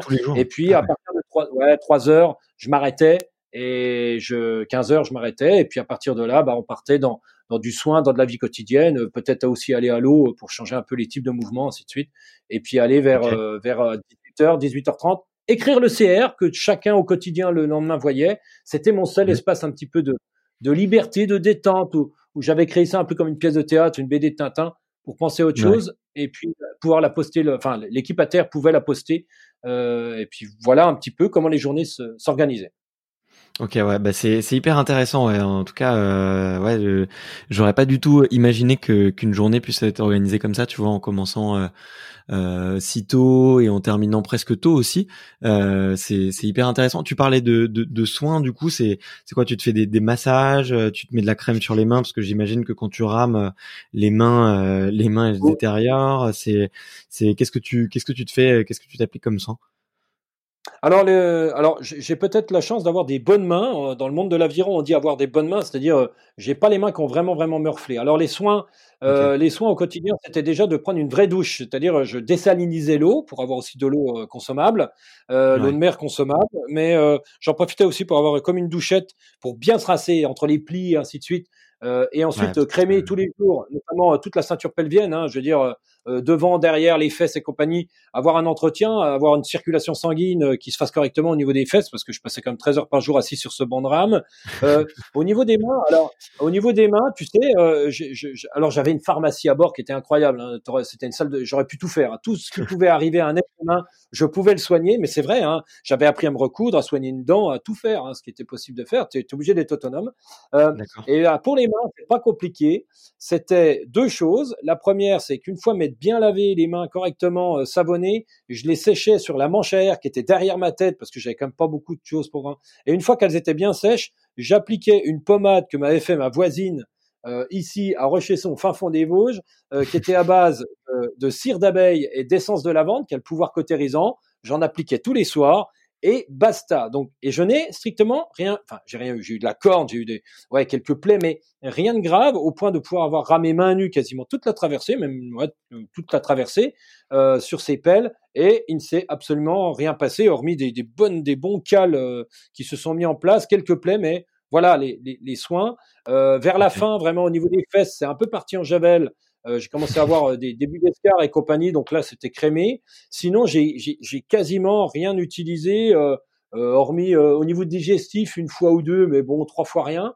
Enfin, vraiment au niveau médicaments, au niveau pharmacie, au niveau soins, c'était vraiment très succinct. Je n'ai pas eu grand grand chose, un coup dans les yeux, et sinon de la crème solaire, mais voilà. Mais vraiment coup de bol, j'ai envie de te dire, parce que bien souvent les athlètes ont des. Voilà, je me suis ébouillanté une fois, mais comme tout à chacun, le Jade Boyle qui a fini avec le riz et l'eau bouillante sur la cuisse. Mais bon, ça, on y est tous passés, tôt ou tard, parce que ça bouge tellement que ça finit toujours mal. Sinon, non, non, il n'y a rien eu de, rien de particulier. Voilà. Et, et, et, quid un peu du, du sommeil? Euh, Alors moi, tu vois, j'en fais. Euh, t'intéresse le sommeil. J'ai vu que dans chaque podcast, le sommeil était quelque chose pour toi d'important. Exactement, mais en fait c'est fondamental quoi. Et, et, tu vois, moi ça me fait rire. Euh, tu vois, ces, ces mecs sur les salons qui essayent de te vendre des compléments alimentaires, qui essayent de te ah, vendre des, trucs un peu à droite à gauche. Et alors que les, la base de la récupération quand même, c'est le sommeil quoi. Et, et du coup, bah, je me demande quand tu parles de, de, taper des vagues qui font 10 mètres, que tu dis que déjà en pleine journée, quand tu es éveillé, euh, ça bouge dans tous les sens et que tu vas te cogner jusqu'à 10 à 15 fois par jour et tout, euh, est-ce que tu arrives à dormir? Est-ce que tu arrives Est-ce que c'est vraiment un sommeil qui te permet de récupérer? Et comment est-ce que toi tu t'es euh, organisé et quels sont les, les leviers que tu as pu mettre en place pour bah, pour bien récupérer? Ou en tout cas essayer de récupérer? Ouais, euh, j'avais pris pour habitude déjà en ultra trail, notamment dans les grandes traversées, euh, de, de, le pratiquer, mais je le pratique aussi au quotidien. C'est de me laisser plonger. Alors au début, je m'entraînais avec une grosse cuillère, et quand je lâchais la grosse cuillère, j'étais euh, sur une chaise ou je sais pas quoi, boum, c'est que je m'étais endormi profondément, ça, ça me réveillait et, et, je revenais. Après, j'ai pris cette habitude en 10 minutes dans ma vie quotidienne, je le fais bien. Euh, ensuite, en ultra trail, euh, récupérer comme sur les grandes traversées du Mercantour ou autre, même quand j'avais fait la petite trotte à Léon eh ben c'est mmh pareil. J'ai cette capacité, ça tient au moins 5 6 jours euh, dormir de tic et de toc 10 15 minutes, ça passe, il y a pas de problème. Là, euh, j'aurais pu très bien aussi faire pareil, c'est-à-dire découper mais euh, quand je partais au boulot le matin à 2h30, j'ai envie de te dire, et que je finissais à 3h l'après-midi, euh, j'avais pas tellement envie de, de, de, de, passer mon temps sur 24 heures à étaler. Je voulais dire, je mets un vrai temps de rame. Je l'avais découpé en deux fois vers 9h30, 10h et vers euh, midi et demi, une heure, je mangeais un Deliof à 800 cales et ensuite je dormais 10 minutes. Je me laissais partir, je revenais et j'ai le sentiment de véritablement avoir fait une très bonne nuit en 10 minutes, en tout cas d'avoir quelque chose de tellement réparateur, des fois plus qu'une vraie nuit de 2 heures ou de 3 heures. Mais ça, ça c'est quelque chose que j'ai au fond de moi, que, que j'ai depuis très longtemps, ce moment, mais c'est un moment qu'il faut pas, il faut le sentir en fait. C'est-à-dire, tu es dans ce moment, tu dis, là c'est maintenant tant pis, je suis en train de faire quelque chose, même d'important, même de quoi que ce soit, mais je sais que c'est un gage que ça puisse me permettre de tenir une journée complète, en tout cas d'activité complète, mais c'est valable aussi pour quelqu'un qui travaille hein, euh, dans, son, dans son bureau ou autre. C'est-à-dire que je suis là et à un moment, je me dis, oh, c'est le moment. Donc tant pis, il est 8h30 du matin, il est peut-être que, ou il est 6h du mat, alors que j'ai commencé à 2h30, j'avais prévu vers 9h de le faire, tant pis, j'y vais. Ça dure 10 minutes, je me mets, je, je, j'ai l'impression de plonger, de tomber, hop, je, je réémerge, j'ai réparé. Après, donc je le faisais deux fois par jour. Ça, ça, ça fonctionnait bien. Ça me, oh, c'est, j'ai l'impression de, d'avoir fait un reset aussi. C'est pas tant physique parce qu'en en cinq minutes tu récupères, aux dix minutes tu récupères pas, pas les masses. Mais surtout, je crois qu'il y a le sentiment de se reset dans le cerveau. C'est-à-dire, que tu emmagasines tellement de d'informations euh, qui sont liées à, je sais pas, à ta vie quotidienne, à tes éléments de d'épreuve de, de, ce que tu es en train de faire, qu'il arrive un moment, tu as trop de trucs dans la tête, j'ai envie de te dire, et que ce moment te fait un reset nettoie un petit peu aussi dans le cerveau beaucoup de choses qui te repèrent ah, comme une respiration. Et après, c'est parti. Arrivé à 17, 18 ou 19 heures, je me mettais véritablement au lit, véritablement au lit jusqu'à 2 heures, une heure et demie, deux heures du matin. Et là, eh ben, je partais des fois pour des demi-heures, trois quarts d'heure maximum. Parce que, ou je toquais, je me faisais mal, euh, ou finalement, ça me, ça me réveillait parce que j'avais euh, le ressenti au fond de moi que le bateau n'était plus dans la même dérive que je l'avais réglé. Euh, le soir ou au cours de journée, quand je ne ramais pas, je réglais mon bateau pour qu'il continue à suivre ce courant ou ce fil, mais comme le courant n'allait pas exactement où le vent où je voulais, j'étais obligé de, de, régler ma dérive, de régler mon gouvernail. Et donc je sentais que le bateau n'était pas exactement pareil. Donc je regardais un petit peu où je recevais un message du routeur, où je regardais et je voyais que c'était plus bon, j'allais de nouveau régler.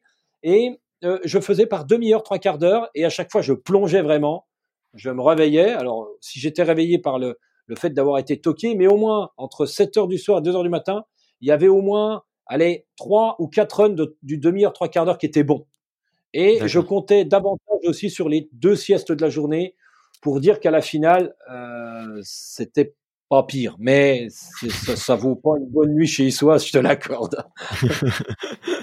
non mais c'est dingue parce que tu parles de nuit normale et puis juste après tu dis que c'est une nuit normale de deux ou trois heures euh, et puis euh, tu me dis bon bah je me mets au lit à 17 heures et puis en fait euh, je fais que des slots de 30 minutes tu vois donc euh, tu vois j'imagine que j'imagine que ça doit être sacrément éreintant. Après les, les marins en parlent très souvent tu vois de, de cette capacité en fait qu'a le corps à, à dormir très peu. Alors peut-être pas sur une durée infinie mais en tout cas sur plusieurs plusieurs semaines euh, la capacité du corps à, à, vraiment à résister et, et, et à, ce manque de sommeil. Enfin moi je suis assez je suis assez bluffé par ça. Donc euh, c'est pour ça que je voulais vraiment avoir ton avis et, et je me je me demandais un peu euh, comment comment est-ce que tu comment est-ce que tu t'es organisé. mais pour vivre vivre cette expérience c'est pas compliqué il suffit on a tous été dans des situations où tu passes la journée à préparer un nouvel an, t'enchaînes sur un nouvel an, tu dors pas de la nuit, puis le lendemain tu, dois faire le ménage et compagnie, donc tu pars dans un temps euh, super long.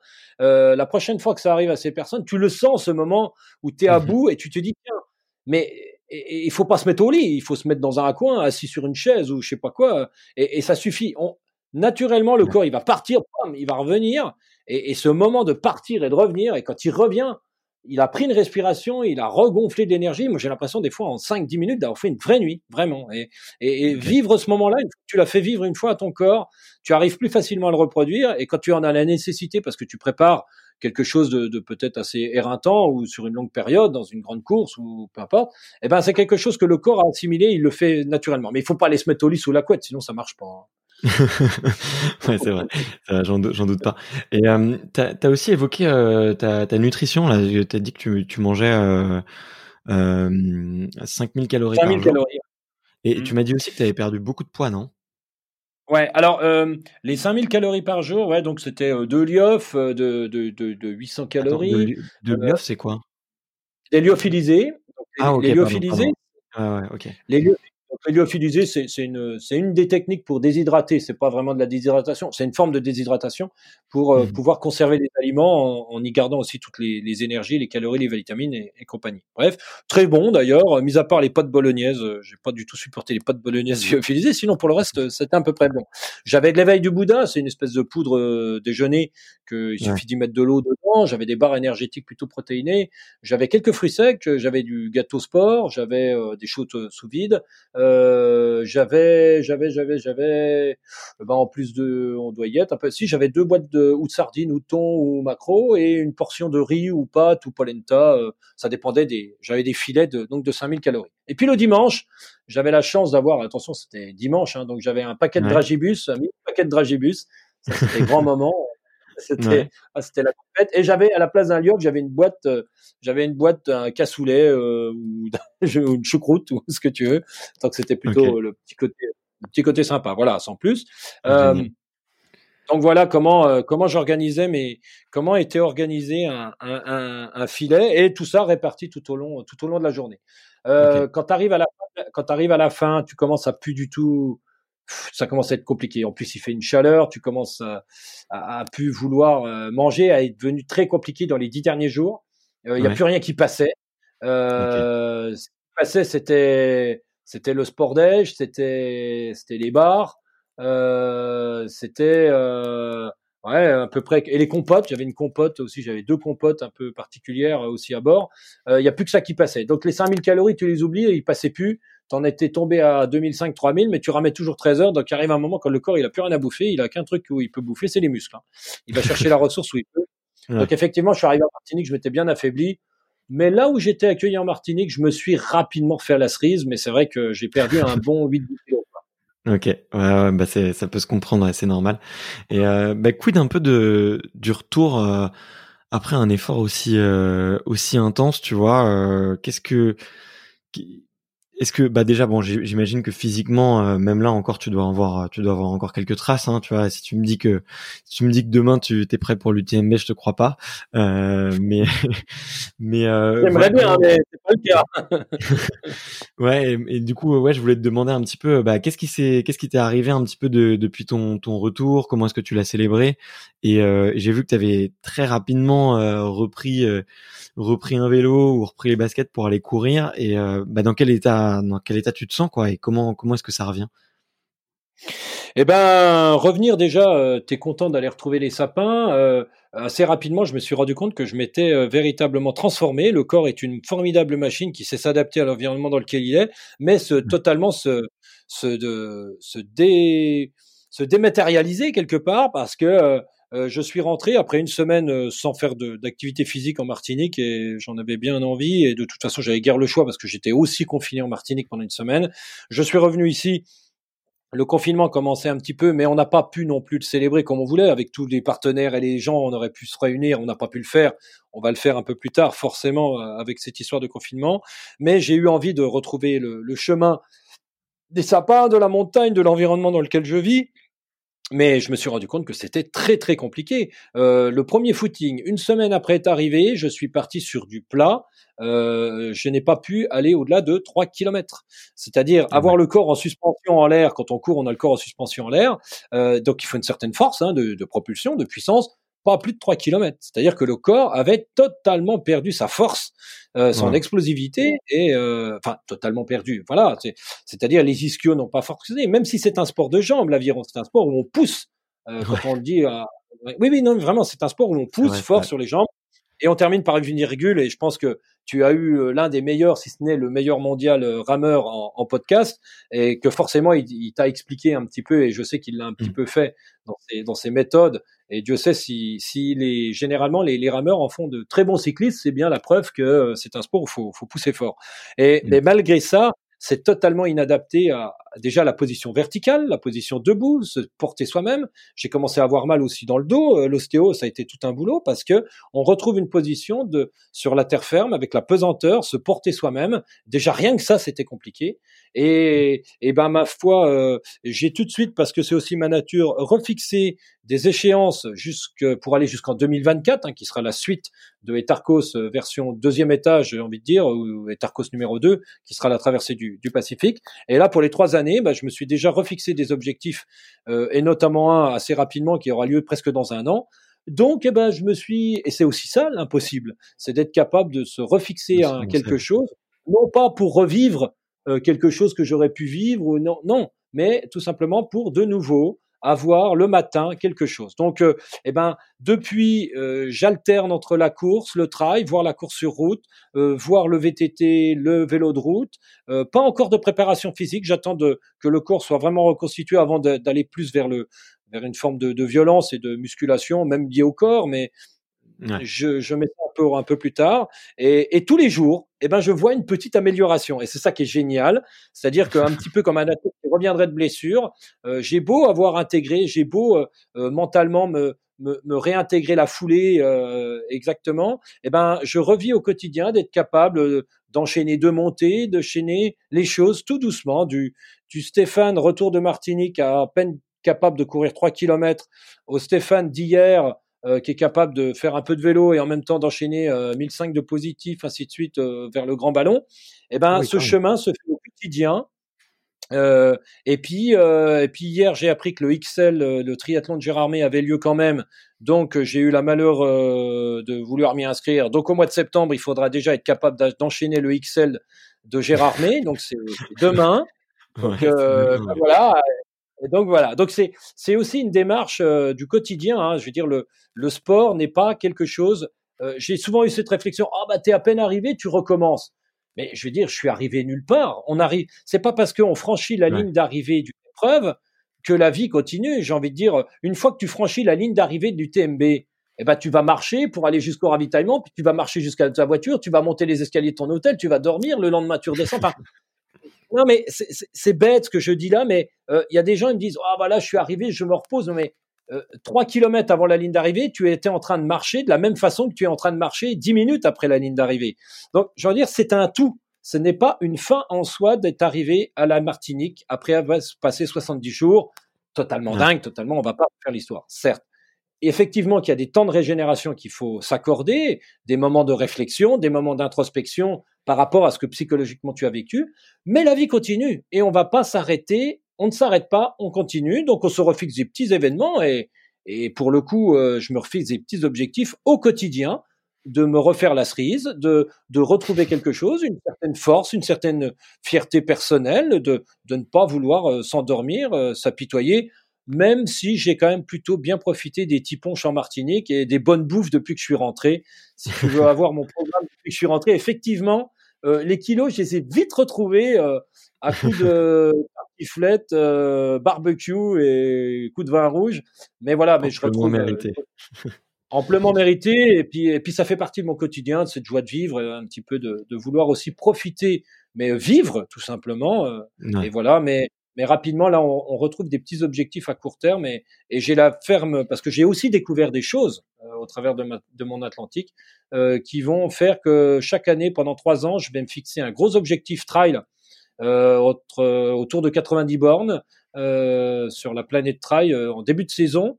Et que en, juste avant l'automne, ce sera un gros défi aventure euh, que je me tais de dire parce que généralement j'ai aussi découvert en quatre euh, aventuriers, c'était bien de pas trop dire les aventures, hormis de les faire euh, au dernier moment, de les mettre sur le papier au dernier moment parce qu'on a des fois tendance à se faire piquer les idées.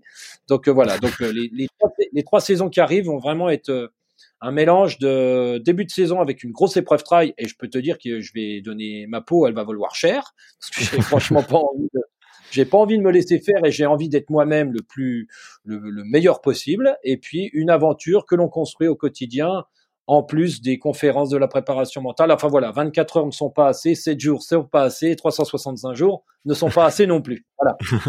ok, bon bah génial. En tout cas, ça me fait plaisir d'entendre que tu es reparti euh, à 100 à l'heure. Euh, j'avais peut-être une, une, une, dernière question euh, euh, après parce que je, je vois ma femme là qui, qui commence à s'agiter, mais euh, le c'était un petit peu c'est par rapport euh, à, à, ton projet du Pacifique. Déjà, bon, j'imagine que, que ce projet il tient toujours, tu l'as toujours en tête. Et euh, et tu vois, euh, je me suis pas mal intéressé au saut en parachute là ces derniers temps. Et et tu vois, ce qu'on dit dans dans le saut en parachute, c'est que c'est pas le premier saut qui est le plus dur, c'est le deuxième, parce que tu sais à quoi t'attendre. Et du coup, ma question, un peu, tu me vois un peu venir, mais ma question c'est, c'est est-ce que là, euh, tu vois, le Pacifique, alors, je, excuse-moi, je, je suis pas forcément le meilleur en, en calcul mental, mais ça va faire probablement deux fois et demi plus long en, en deux et demi, ouais. deux et demi. Euh, est-ce que là, tu redoutes pas un peu l'épreuve et est-ce que tu t'as pas un peu les pétoches de te dire, ok, bah dans quelques années, je vais ou je sais pas quand quand est-ce que tu as prévu de le faire, mais est-ce que tu tiens toujours de le faire en, en, début 2021 euh, Est-ce que t'as pas un petit peu peur justement parce que tu sais à quoi t'attendre et tu sais que ça va être beaucoup plus long et, euh, tu sais que bah tu, tu sais exactement tout ce qui va se passer quoi?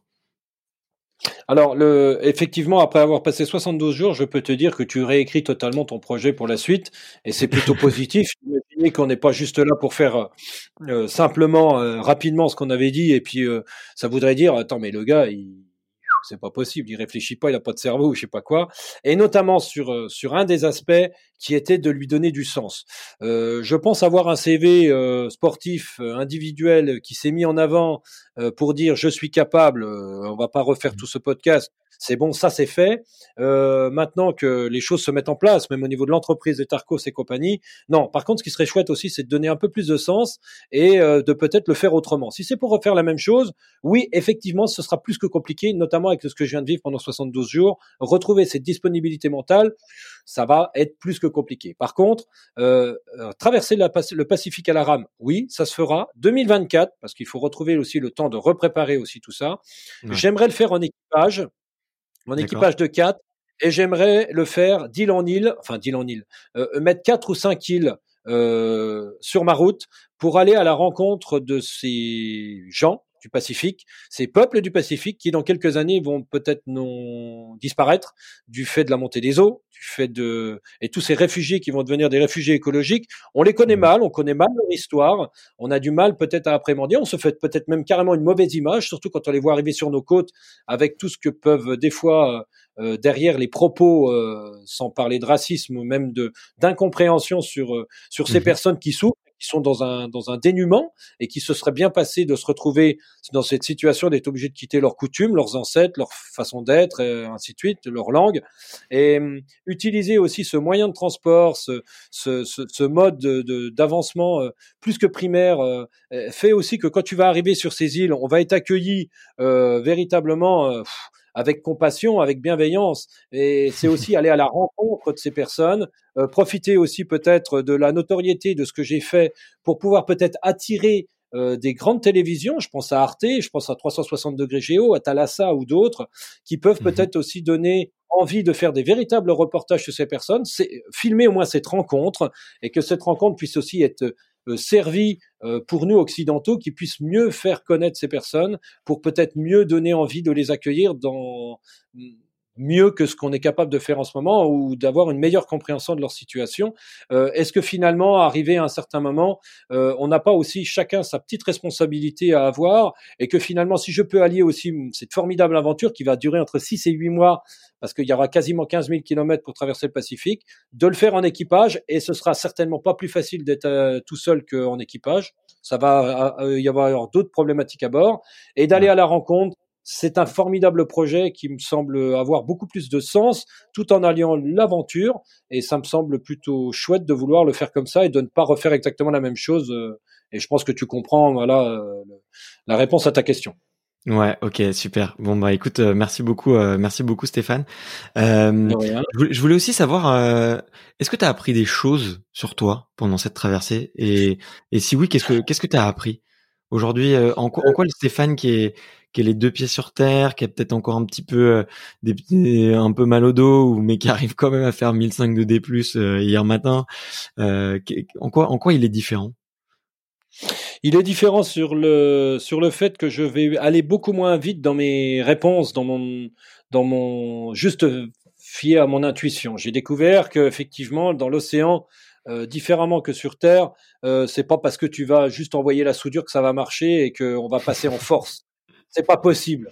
Euh, C'est pas possible. Il faut vraiment faire, en, tout cas, avoir une véritable connaissance des éléments euh, qui te sont extérieurs, et notamment quand tu crées une entreprise, c'est d'autant plus important, euh, et que tous ces éléments, une fois que tu arrives à bien les aligner, et que toi, tu interviens là-dedans pour les aligner, tu, tu dépenses de l'énergie pour l'alignement de ces planètes, j'ai envie de te dire, et que toi, et ça apporte une telle force une telle fluidité, c'est presque de l'art martial, ce que je suis en train de te dire. Euh, la mer me l'a véritablement fait découvrir. J'ai aussi appris cette capacité d'avoir une forme de recul, de, de dire non, c'est-à-dire euh, de, de, de, de, ne pas toujours euh, être dans l'action à tout prix et, et, on donne, être trop généreux dans, dans, dans, dans l'action euh, et dire non des fois, dire non. Là, c'est pas forcément euh, c'est pas parce que tu ne vas pas ramer, il y a un courant qui est porteur, profites-en, utilise-le, euh, joue avec. Euh, et que tu auras bien le temps de ramer le reste du temps parce que tu sais que tu vas y passer beaucoup de jours. Euh, ça, le Stéphane Brognard d'avant, il aurait tout de suite, malgré tout, essayé de tabasser quand même. Et ça, il le fera pas, ça c'est sûr. Euh, et, et, pour le coup, euh, c'est beaucoup plus salvateur, euh, c'est beaucoup plus peut-être adulte. Alors ça me fait peur de dire que je deviendrai adulte à 44 ans, ça me fait peur, mais mais peut-être que je deviens un peu adulte sur cette sur cette manière aussi d'utiliser aussi les éléments extérieurs, utiliser à bon escient, hein, pas de pas de pas de mauvaise euh, intention là-dedans, mais de, de, bien aligner les éléments extérieurs euh, pour encore être meilleur. Et, et c'est là aussi où j'ai envie de l'expérimenter en trail. C'est pour ça que je retourne au trail. C'est c'est je pense que ça peut me permettre d'élever encore mon, mon niveau de, de performance et de, et de fierté de la construction de ce truc-là. Et c'est en ça que je suis un peu, un peu, un peu différent. Quoi. Voilà. Ok, ok, hyper intéressant. En tout cas, euh, on sent que on sent qu'il y a encore euh, que tu es en perpétuel mouvement et qu'il y a encore des choses que tu auxquelles tu, tu penses et il y a encore des réflexions qui, qui sont derrière. Donc euh, c'est c'est c'est hyper inspirant. Euh, on, on, on, aura fait, euh, je pense, du coup le, le podcast le plus long et, et je sais pas si tu. Pardon? J'ai battu Rudy qui est pour lui c'était le plus long des podcasts. C'était pas avec lui? Ah, je sais pas, je sais pas, je sais plus exactement, mais il me semble que là, euh, je pense que là, on, a le, on a le record. Mais euh, ouais, je, voulais hum, peut-être pour pour clôturer, euh, l'idée à chaque fois, c'est de, de faire un petit passage de, de micro avec entre les différents sportifs, et, hum, et je voulais savoir un peu bah, quels étaient les, les prochains sportifs que tu me recommandais d'aller d'aller interviewer? Benjamin Choquer incontestablement. Ce garçon euh, qui a l'une des meilleures performances sur marathon l'année dernière, euh, qui se qui se rate en Allemagne et qui va à Valence, qui qui a été qualifié ou presque pour les Jeux, qui est champion du monde de duathlon, qui euh, qui est nancéen et qui a que, que j'ai découvert il n'y a pas si longtemps si longtemps que ça, qui vient chaque année à la montée des Schlitter. C'est une course un peu off que j'organise deux jours avant Noël euh, là-bas, euh, mon ancien chez moi du côté de Saint-Dié, et qui vient euh, toujours avec la bonne humeur, la fraîcheur et une espèce de drôlerie qui lui appartient qu'à lui. Et je peux te dire qu'il est champion du monde de son monde aussi, notre Benjamin, notre Ben Choco, qui a qui a aussi une, une pratique d'une simplicité sans arrière-pensée, mais qui mérite aussi d'être creusée incontestablement. Je ne sais pas si tu as déjà été proposé, mais Benjamin Choquer euh, qui est euh, qui est aussi une forme euh, d'extraterrien qui me semble intéressant de et qui en plus bien souvent dans ses entraînements court avec la marinière Etercos céramique donc j'ai envie de te dire il a vraiment tous les arguments ce garçon pour pour et, et je pense qu'il a tellement de choses à à expliquer, notamment avec ses ultra performances, parce que de 11 au marathon, il faut déjà le cavaler. Euh, être champion du monde de duathlon, il faut aussi un peu le faire. Euh, même en étant champion d'Europe aussi l'année dernière. Enfin bref, et en mhm. triathlon, euh, il, il, démérite pas non plus. Euh, et avec une telle simplicité, ça, ça, ça, ça, peut largement tordre le cou aussi à, à, à, à, certaines idées reçues du sport qui voudraient en faire des gens différents. Et ouais, ouais, incontestablement. Alors, je pourrais en citer beaucoup d'autres euh, qui m'inspirent et qui me, mais, euh, mais voilà, Guillaume Peretti, il a déjà été dit, il a, je pense, euh, enfin voilà, et d'autres. Mais véritablement, euh, pour moi, dans mon entourage, alors c'est dans le même sport que moi, mais, mais Benjamin Choquer, référence. Écoute, je, t'ai laissé, je me suis délecté de, de t'écouter le présenter euh, parce que je l'ai interviewé la semaine la semaine dernière. Ah, pas de bol. Alors bon bah du coup pour le coup je sais pas si je le mettrai juste avant ou juste après, mais euh, mais effectivement j'ai passé un super moment et du coup je me suis j'ai pris le, le, malin plaisir comme tu ne le savais pas à, à te laisser le présenter parce que ça donnait envie, ça donnait vraiment envie et, et effectivement c'est un c'est un c'est un super chouette athlète euh, qui qui a, qui a, raconté de, de, super euh, super choses. C'était un petit peu plus difficile peut-être que toi de lui faire tomber un peu la façade, d'aller creuser un petit peu ce qu'il y avait autour à l'intérieur de lui. Peut-être parce qu'il a aussi un peu moins de l'expérience de peut-être de, de de la communication ou, de, l'interview tout simplement. Mais euh, mais on a passé un super moment aussi et effectivement c'est c'est une super une super recommandation. Bon, eh ben écoute, mmh. euh, on n'a plus trop le temps parce que j'aurais pu en avoir plein d'autres, mais Benjamin, c'était tout de suite celui qui m'est venu à la tête pour, pour des tas de raisons et que, que, j'ai été expliqué. Eh ben tant mieux, c'est que tu es sur la bonne longueur Ouais, exactement, exactement. Bon, écoute, merci infiniment, Stéphane. J'ai passé euh, un excellent moment en ta compagnie. Euh, j'espère que c'était un, un, plaisir partagé et, euh, et, et je, je, suis sûr que les, les, auditeurs vont vraiment, vraiment adorer et ça va être. Écoute, c'est un de mes meilleurs épisodes, en, en tout cas, je n'hésite pas à le dire. Et, et c'était vraiment génial. Donc, merci infiniment pour pour toute cette ouverture d'esprit, toute cette énergie, toute cette, euh, toutes ces réflexions dont tu nous as fait part et tous ces outils aussi que je pense que les auditeurs pourront s'approprier pour euh, progresser dans leur dans leur pratique sportive. Donc euh, c'était hyper riche, hyper dense. C'est vraiment un épisode à écouter, à réécouter sans modération. Donc voilà, merci, merci infiniment encore Stéphane. Eh ben, merci à toi, merci à tous les auditeurs. J'espère que j'ai pas été trop bavard, trop brouillon. On, me le reproche des fois, mais de toute façon, vous n'avez pas le choix. Maintenant, c'est dans la boîte et ce sera comme ça autrement. merci à toi. C'était parfait. Salut Stéphane. Salut, salut à tous. Merci d'avoir écouté cet épisode jusqu'au bout. Si vous êtes encore là, c'est sûrement que l'épisode vous a plu, donc n'hésitez pas à le faire savoir autour de vous et à vous abonner pour ne louper aucun épisode. J'ai mis tous les liens dans la description, donc n'hésitez pas à y jeter un coup d'œil. Et sinon, moi je vous dis à la semaine prochaine pour une prochaine interview. Ciao